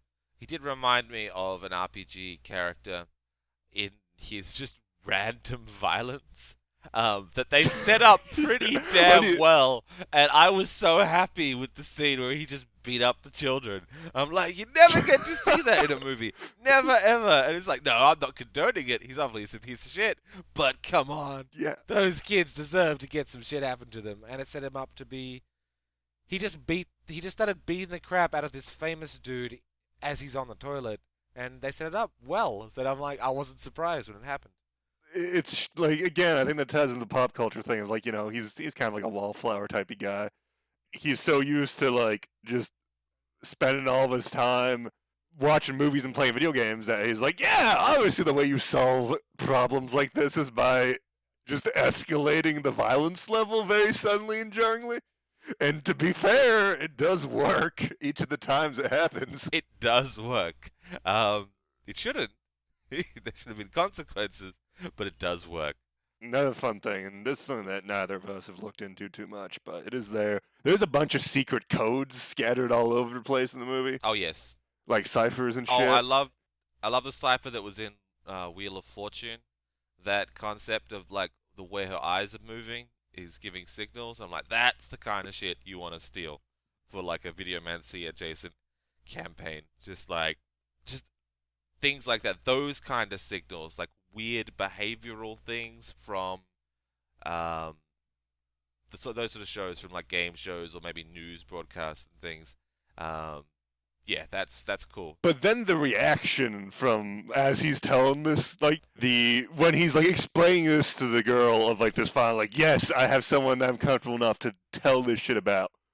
Then she just kind of like, all right, uh, I'm gonna go, and then she just never shows up in the movie again. That makes a lot of sense. I mean, that was a smart decision. I mean, with Skunk Man in the bath yelling at you about like the secret codes. I mean, it depends on the person. Some people would be like, "That's interesting," but plenty of people would be like, "No, I'm going to just not fuck this guy anymore because it is too much work and it's freaky now."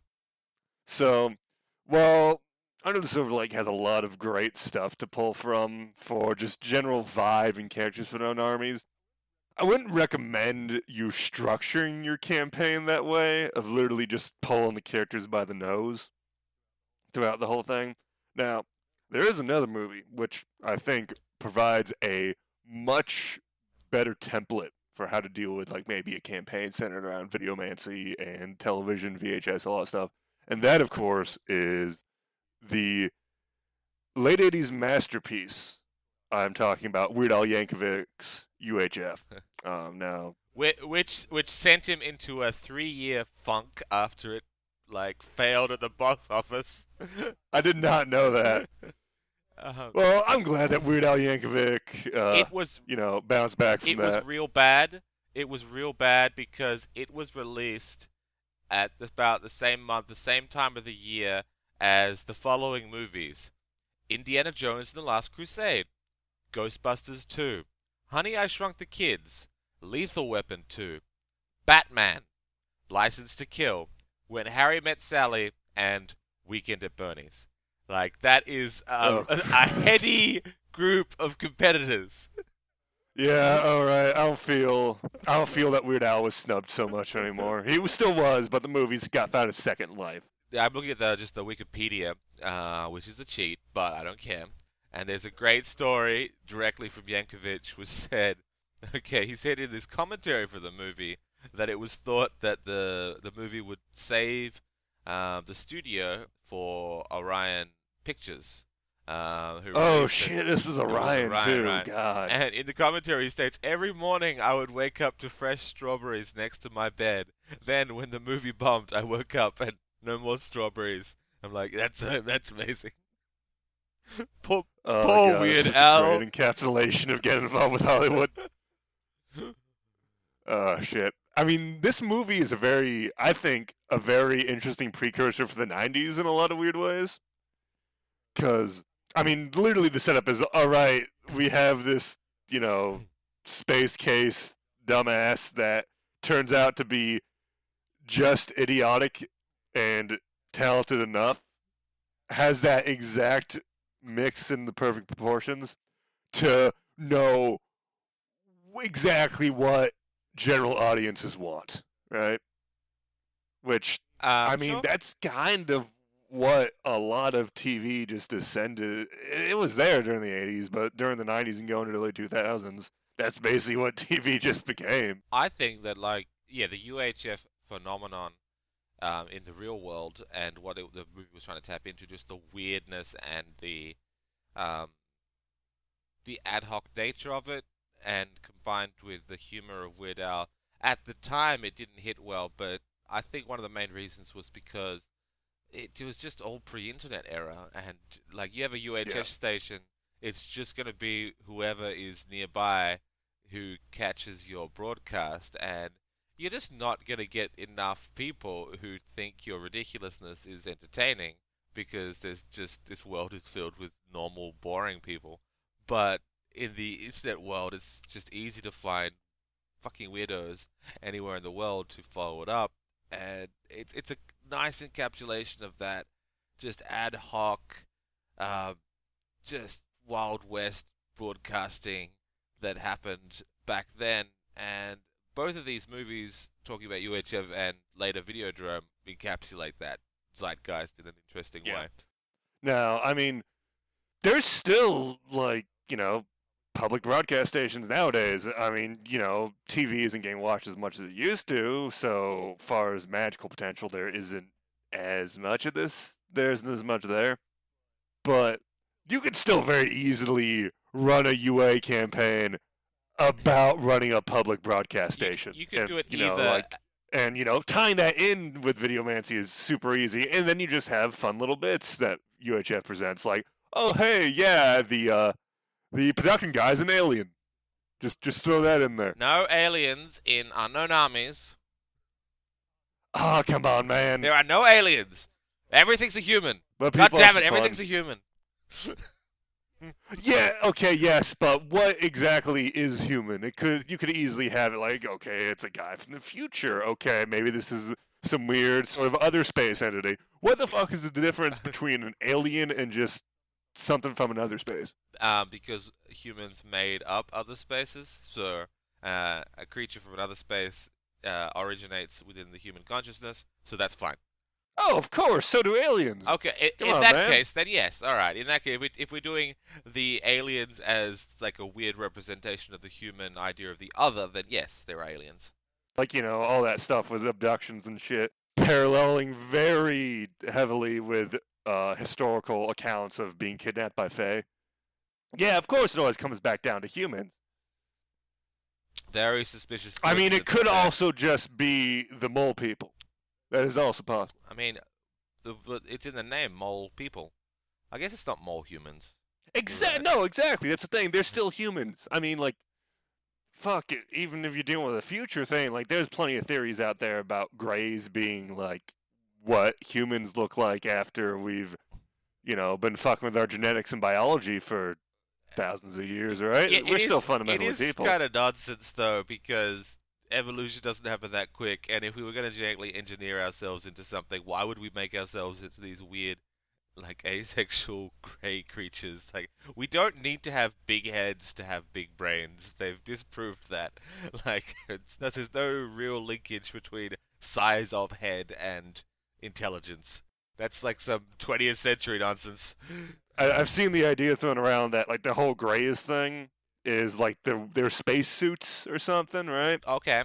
that like you know they, they're still like weird dwarf pygmy people but they aren't as exaggerated as the grays are right That that is interesting. Like the gray just like unzips. i mean the other idea there is that it just straight up is the fae just putting on different masks as the new age warrants it but I mean, yeah, that makes complete sense. whoever is the one manning the cameras and keeping the tubes unclogged at uhf whether an alien or something else there, is fun potential there Yeah, absolutely. Um, even like the one thing you could do is it could a campaign based on a UHF scenario could work so another well idea right as wait wait wait wait, wait, wait, idea. wait, wait, let me let me get it through.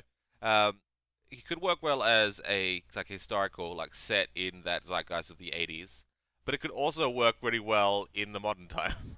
Like, Yeah, exactly. No, that's the thing. Like, you can easily do UA campaigns and like past stuff. Hell, there's one that takes place in medieval Prague, though. That that whole uh, essentially the Magdalene is kind of a sort of the uh, redhead stepchild of the whole UA line. Let's be real. yeah, we could talk about that in more depth in a future episode uh, because it is it is weird. Um, but yeah, the historical and especially that era. I mean, you were the the the tome, the Greg Stolze tome, released what? Um, the first one, first edition was ninety nine, I think, Oh, I think it's before then even. maybe ninety seven. Um, second edition, I think two sounds about thousand right. It was very much linked. The first second edition was very much linked with the nineties zeitgeist because the nineties lasted Yeah. until two thousand one, as we all know. Um, but the it still was very much digging into uh, 19, 1970s, 1980s ideas, pop culture zeitgeisty ideas um, to build the the world. And that means that this, especially the 1980s, because the 1980s are great, and why we're getting so much nostalgia for it now, it's the same as in as in the actual 1980s. People were getting super nostalgic for the 50s. Um, now the 80s are our like world, which is really familiar and not so different, and we can kind of get it. But it's also a completely alien place where people thought like there were that Satan was talking through like the records, and there was And that the world could end in nuclear Armageddon at any time. Well, it absolutely could, and it still could, but it, it's yeah, but th- that fear isn't there so much, right? it's not. So we have other problems. Yes, exactly. I agree wholeheartedly with that. I mean, like, I think you can do a lot of stuff with the idea of nostalgia in UA too. Like, imagine like another space that is sort of this weird bubble of the '80s. That just sounds like San Junipero, but another space version. Yeah, and that could be a fun spin, right? Like you start with a campaign, it's like, oh, this is obviously like a Stranger Things ripoff, right?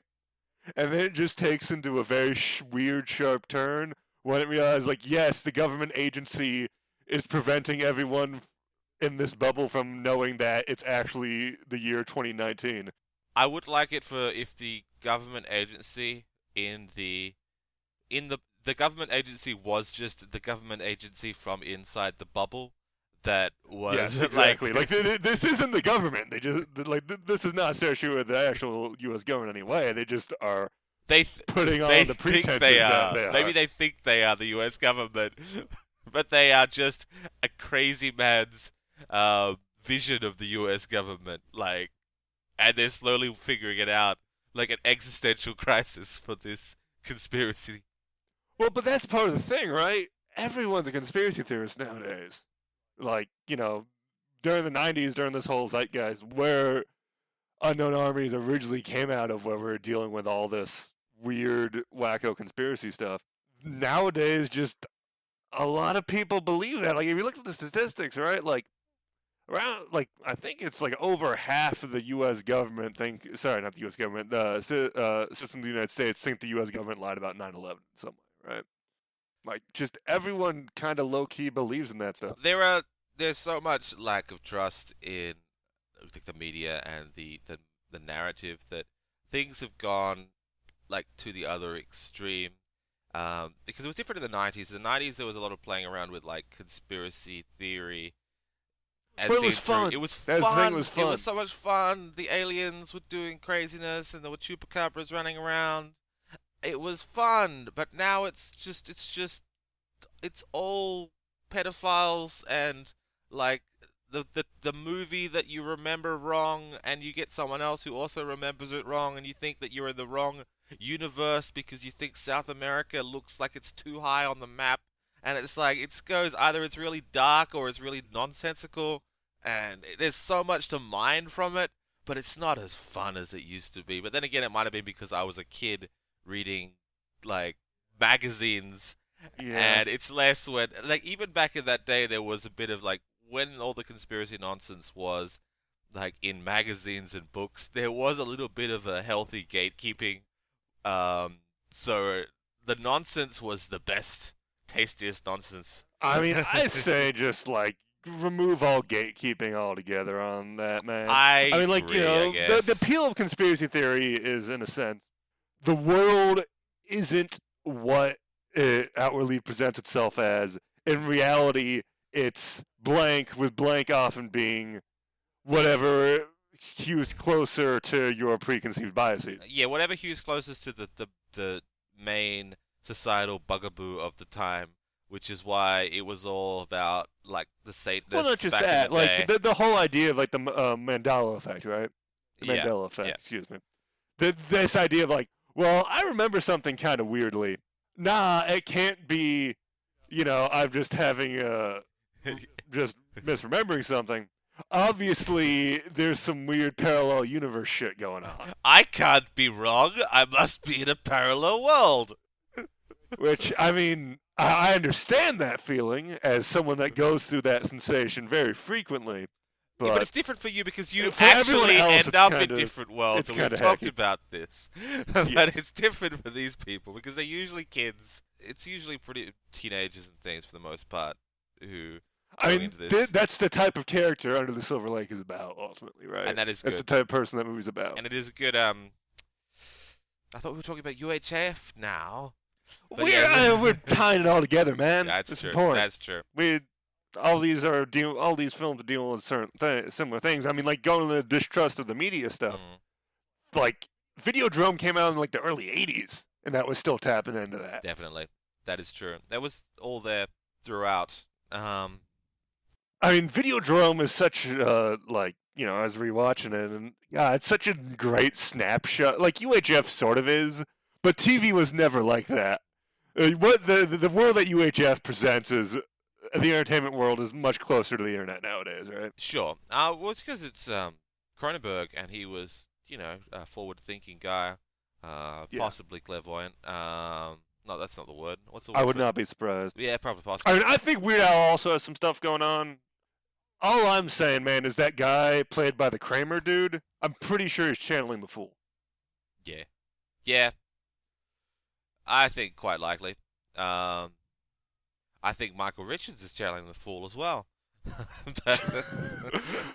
Yeah, not impossible. yeah, I mean, there's a that's a there's some fun synchronicity there. Someone channeling the Fool as an actor or- playing a character channeling the Fool. Yeah. What what is oh, if he's not channeling the fool, he's following some. He was at least following some weird adept. Like, what sort of charge do you get for like unfunnily using the N word in a comedy club? That must I be don't a think large you can charge. just excuse that. Yeah, I don't think you can just excuse that. Like, oh, obviously there's some magical ritual there. It's like, nah, I think he was just mad and also kind of racist. Yeah, that is that is more likely. That is much more likely. I guess I shouldn't be. Um, It's not impossible. It's certainly not impossible, but I, I, I certainly hope uh, raceomancy, r- racismomancy, or whatever, is not a I ha- not a thing. I think it is, and I would like to get into this, but it's so dangerous. But because I was reading recently about Alan Moore and his um his um theories on chaos magic and uh, language as magic, and I was thinking like, wow, like taboo words are basically the closest thing we have to like actual magical effects that are beyond That's actually, huh? Yeah, no, that- there's definitely something there. um, and it would be less about like racer Mancy, which is already terrible, but it is Just about being offensive. being offensive. But then again, being offensive might be a way to get magic because it would depend on the era. Like if it was a hundred years ago and you were following some kind of offensive mancy, you're going to use more um, sexual terms and more religious terms. Because if you look at like the way taboo terms have changed over time, like like the 19th century was religious terms were like damn and stuff was still seen as bad, but then they sort of in the 19 early 20th century um, they sort of lost their power by the mid 20th century they were gone like like at the time when um oh what was it? it was like frankly my dear I don't give a damn. Like they had to fight for that to be included because that was I, I swear. But by like the 1950s 1960s no one no one cared.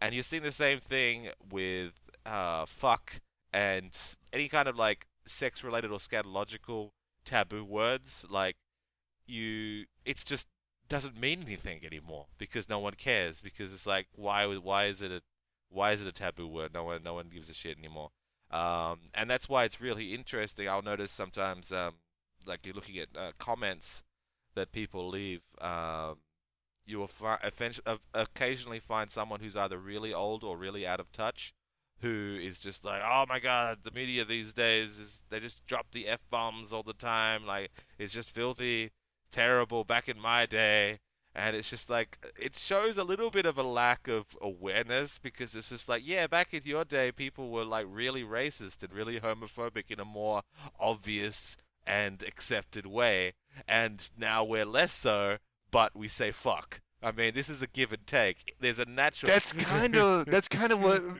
James Woods' character in Videodrome. That's his entire argument in a way, right? It's like, yeah, I'm peddling scum essentially. I'm peddling like snuff almost, but society needs that drainage pipe. Society needs that place for everyone's Well, yeah, awful is- awfulness to go to. it's true um, on to a certain extent. Like it's such Yes. something that's easily exaggerated, but at least with the, in terms of language, like people can just yell about filthy language uh, and profanity and say it's bad um, until the cows come home. But one thing you'll notice is it's always existed in human society forever. It's just different words are bad depending on what the society Manners is. are always going to get pushed against because there's always going to be a point when people are like, "Yeah, these are kind of these are kind of bullshit." People can talk about how gross, like something like snuff would be, something like Videodrome would be, but you go like read like old historical accounts of what people did for fun, and people used to go for executions for like in their spare time. Uh, Like it was a if someone if a live execution was happening, that was like a that was a local media event. not even that long ago.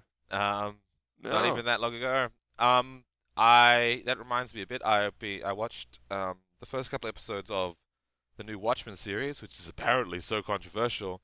But um, I haven't seen it yet. I was reading because it's okay. This is the early Is stuff. there any early- uh, is there any chaos magic in that one? Oh no! Oh well, I think you can interpret it different ways. But it opens. The first episode opens with um, scenes from the uh, destruction of Black Wall Street in Tulsa, Oklahoma, back in what 1921.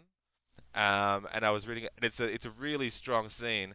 But I was reading about like the the filming of it and such, and they mentioned that during the when there's a couple of uh, scenes that they cut out um, for time, but it did show that um, it would depict um, like the white women coming down just to like stand around and watch all the mayhem going down. And I'm like, that wasn't very long ago. Like people, that sort of thing, like going down to watch people getting fucked up um, by either the state or by a mob is something that is not a historical thing. People will still do that um, if they get away with it. And so maybe there is something to be said for Videodrome providing like a sluice for that. I'm not saying long live the new flesh, but well, you're not not saying it. exactly. You're, you're not. You're not. You're not a, a, a loyalist to the old flesh. No, I'm I'm by no means a loyalist to the old flesh. Uh, honestly, if I have, if I'm presented with a choice between having a VHS player in my chest and not having one in my chest, I mean, having a VHS player in your chest is pretty dope. Yeah, but it depends. If if some people are using it to like shove VHS tapes into you and make you do shit, like I don't want that. That's that's fair. I mean, there, there's something very appealing about just having a built-in media player. Yeah, we talked about before with the old school Videomancy, um, the one, the pre-Videomancy Videomancy. Um, it it had some spells that were very much along those lines, probably directly ripped off. Yeah. Oh no, Yeah, yeah, that that was that whole thing was very obviously taken from Cronenberg in some way. Yeah, but it's good because I specifically this the, the, there was the video spell where you could just like you could get charges by inserting a videotape into yourself. Um, not necessarily through the chest, I don't think. Um, there are lots of places you can insert I mean, a it's basically whatever whatever means is available, right? Yeah. There's also the one where you can keep copies of your consciousness or your soul, quote unquote soul, on videotape, so you're essentially immortal.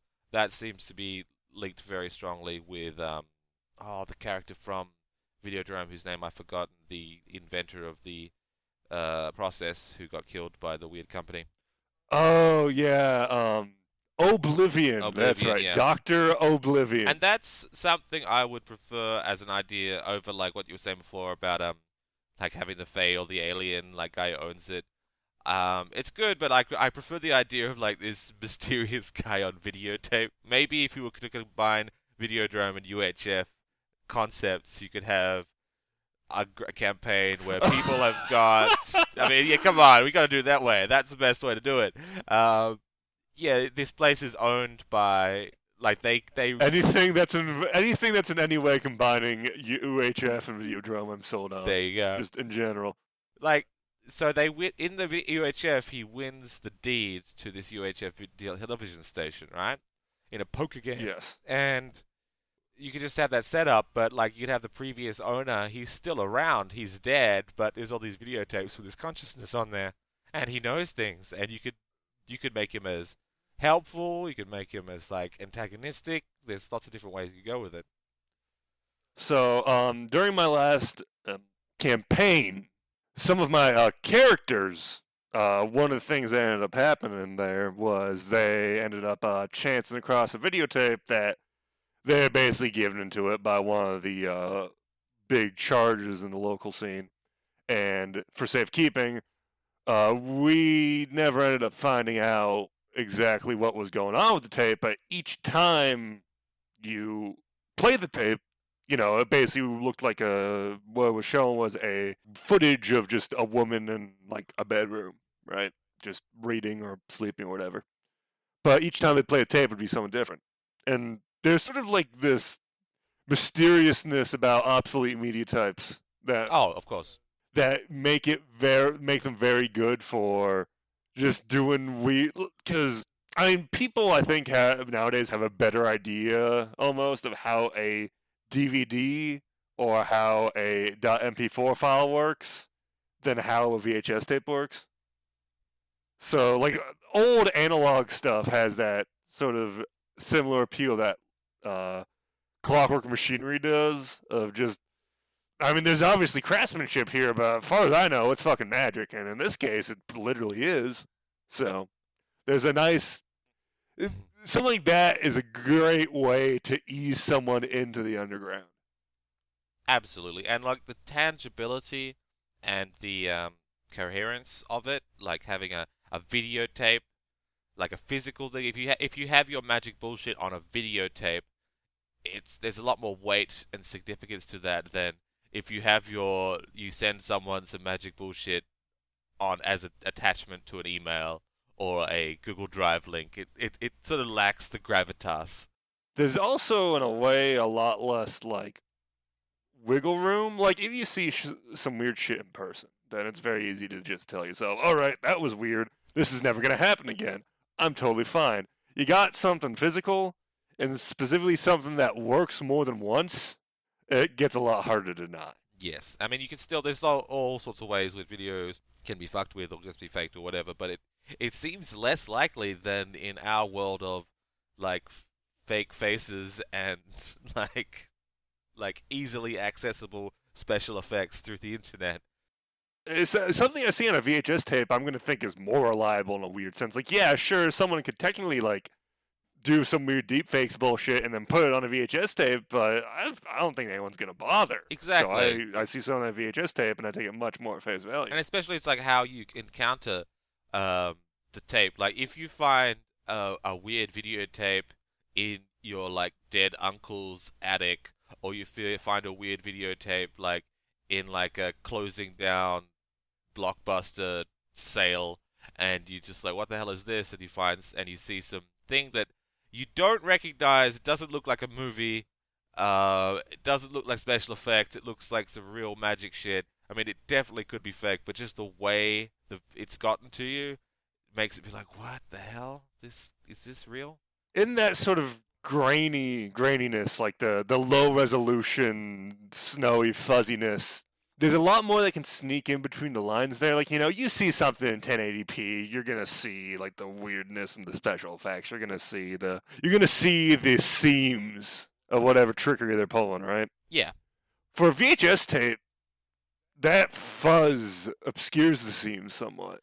It makes it more real in a weird way. Exactly. It's interesting. It's an interesting tie-in with that um, with the soap opera effect, where they have the, the digital TVs that are just what is it super? What is it? They um, the frame rate's too high, and they some of them they will if they don't if the the frame rate of the actual um, material isn't good enough, the TV will like extrapolate what it thinks it will be, and it just looks ridiculous. And I'm like, there's got to be some symbolism in that. It's just like when it's too real, we just don't accept it. We're just like, no, no, that's that's clearly Well, yeah. What? Well, and also think too, like, what's the significance of the number 24 specifically, the frames per second that is standard for film? Why? Why that specifically?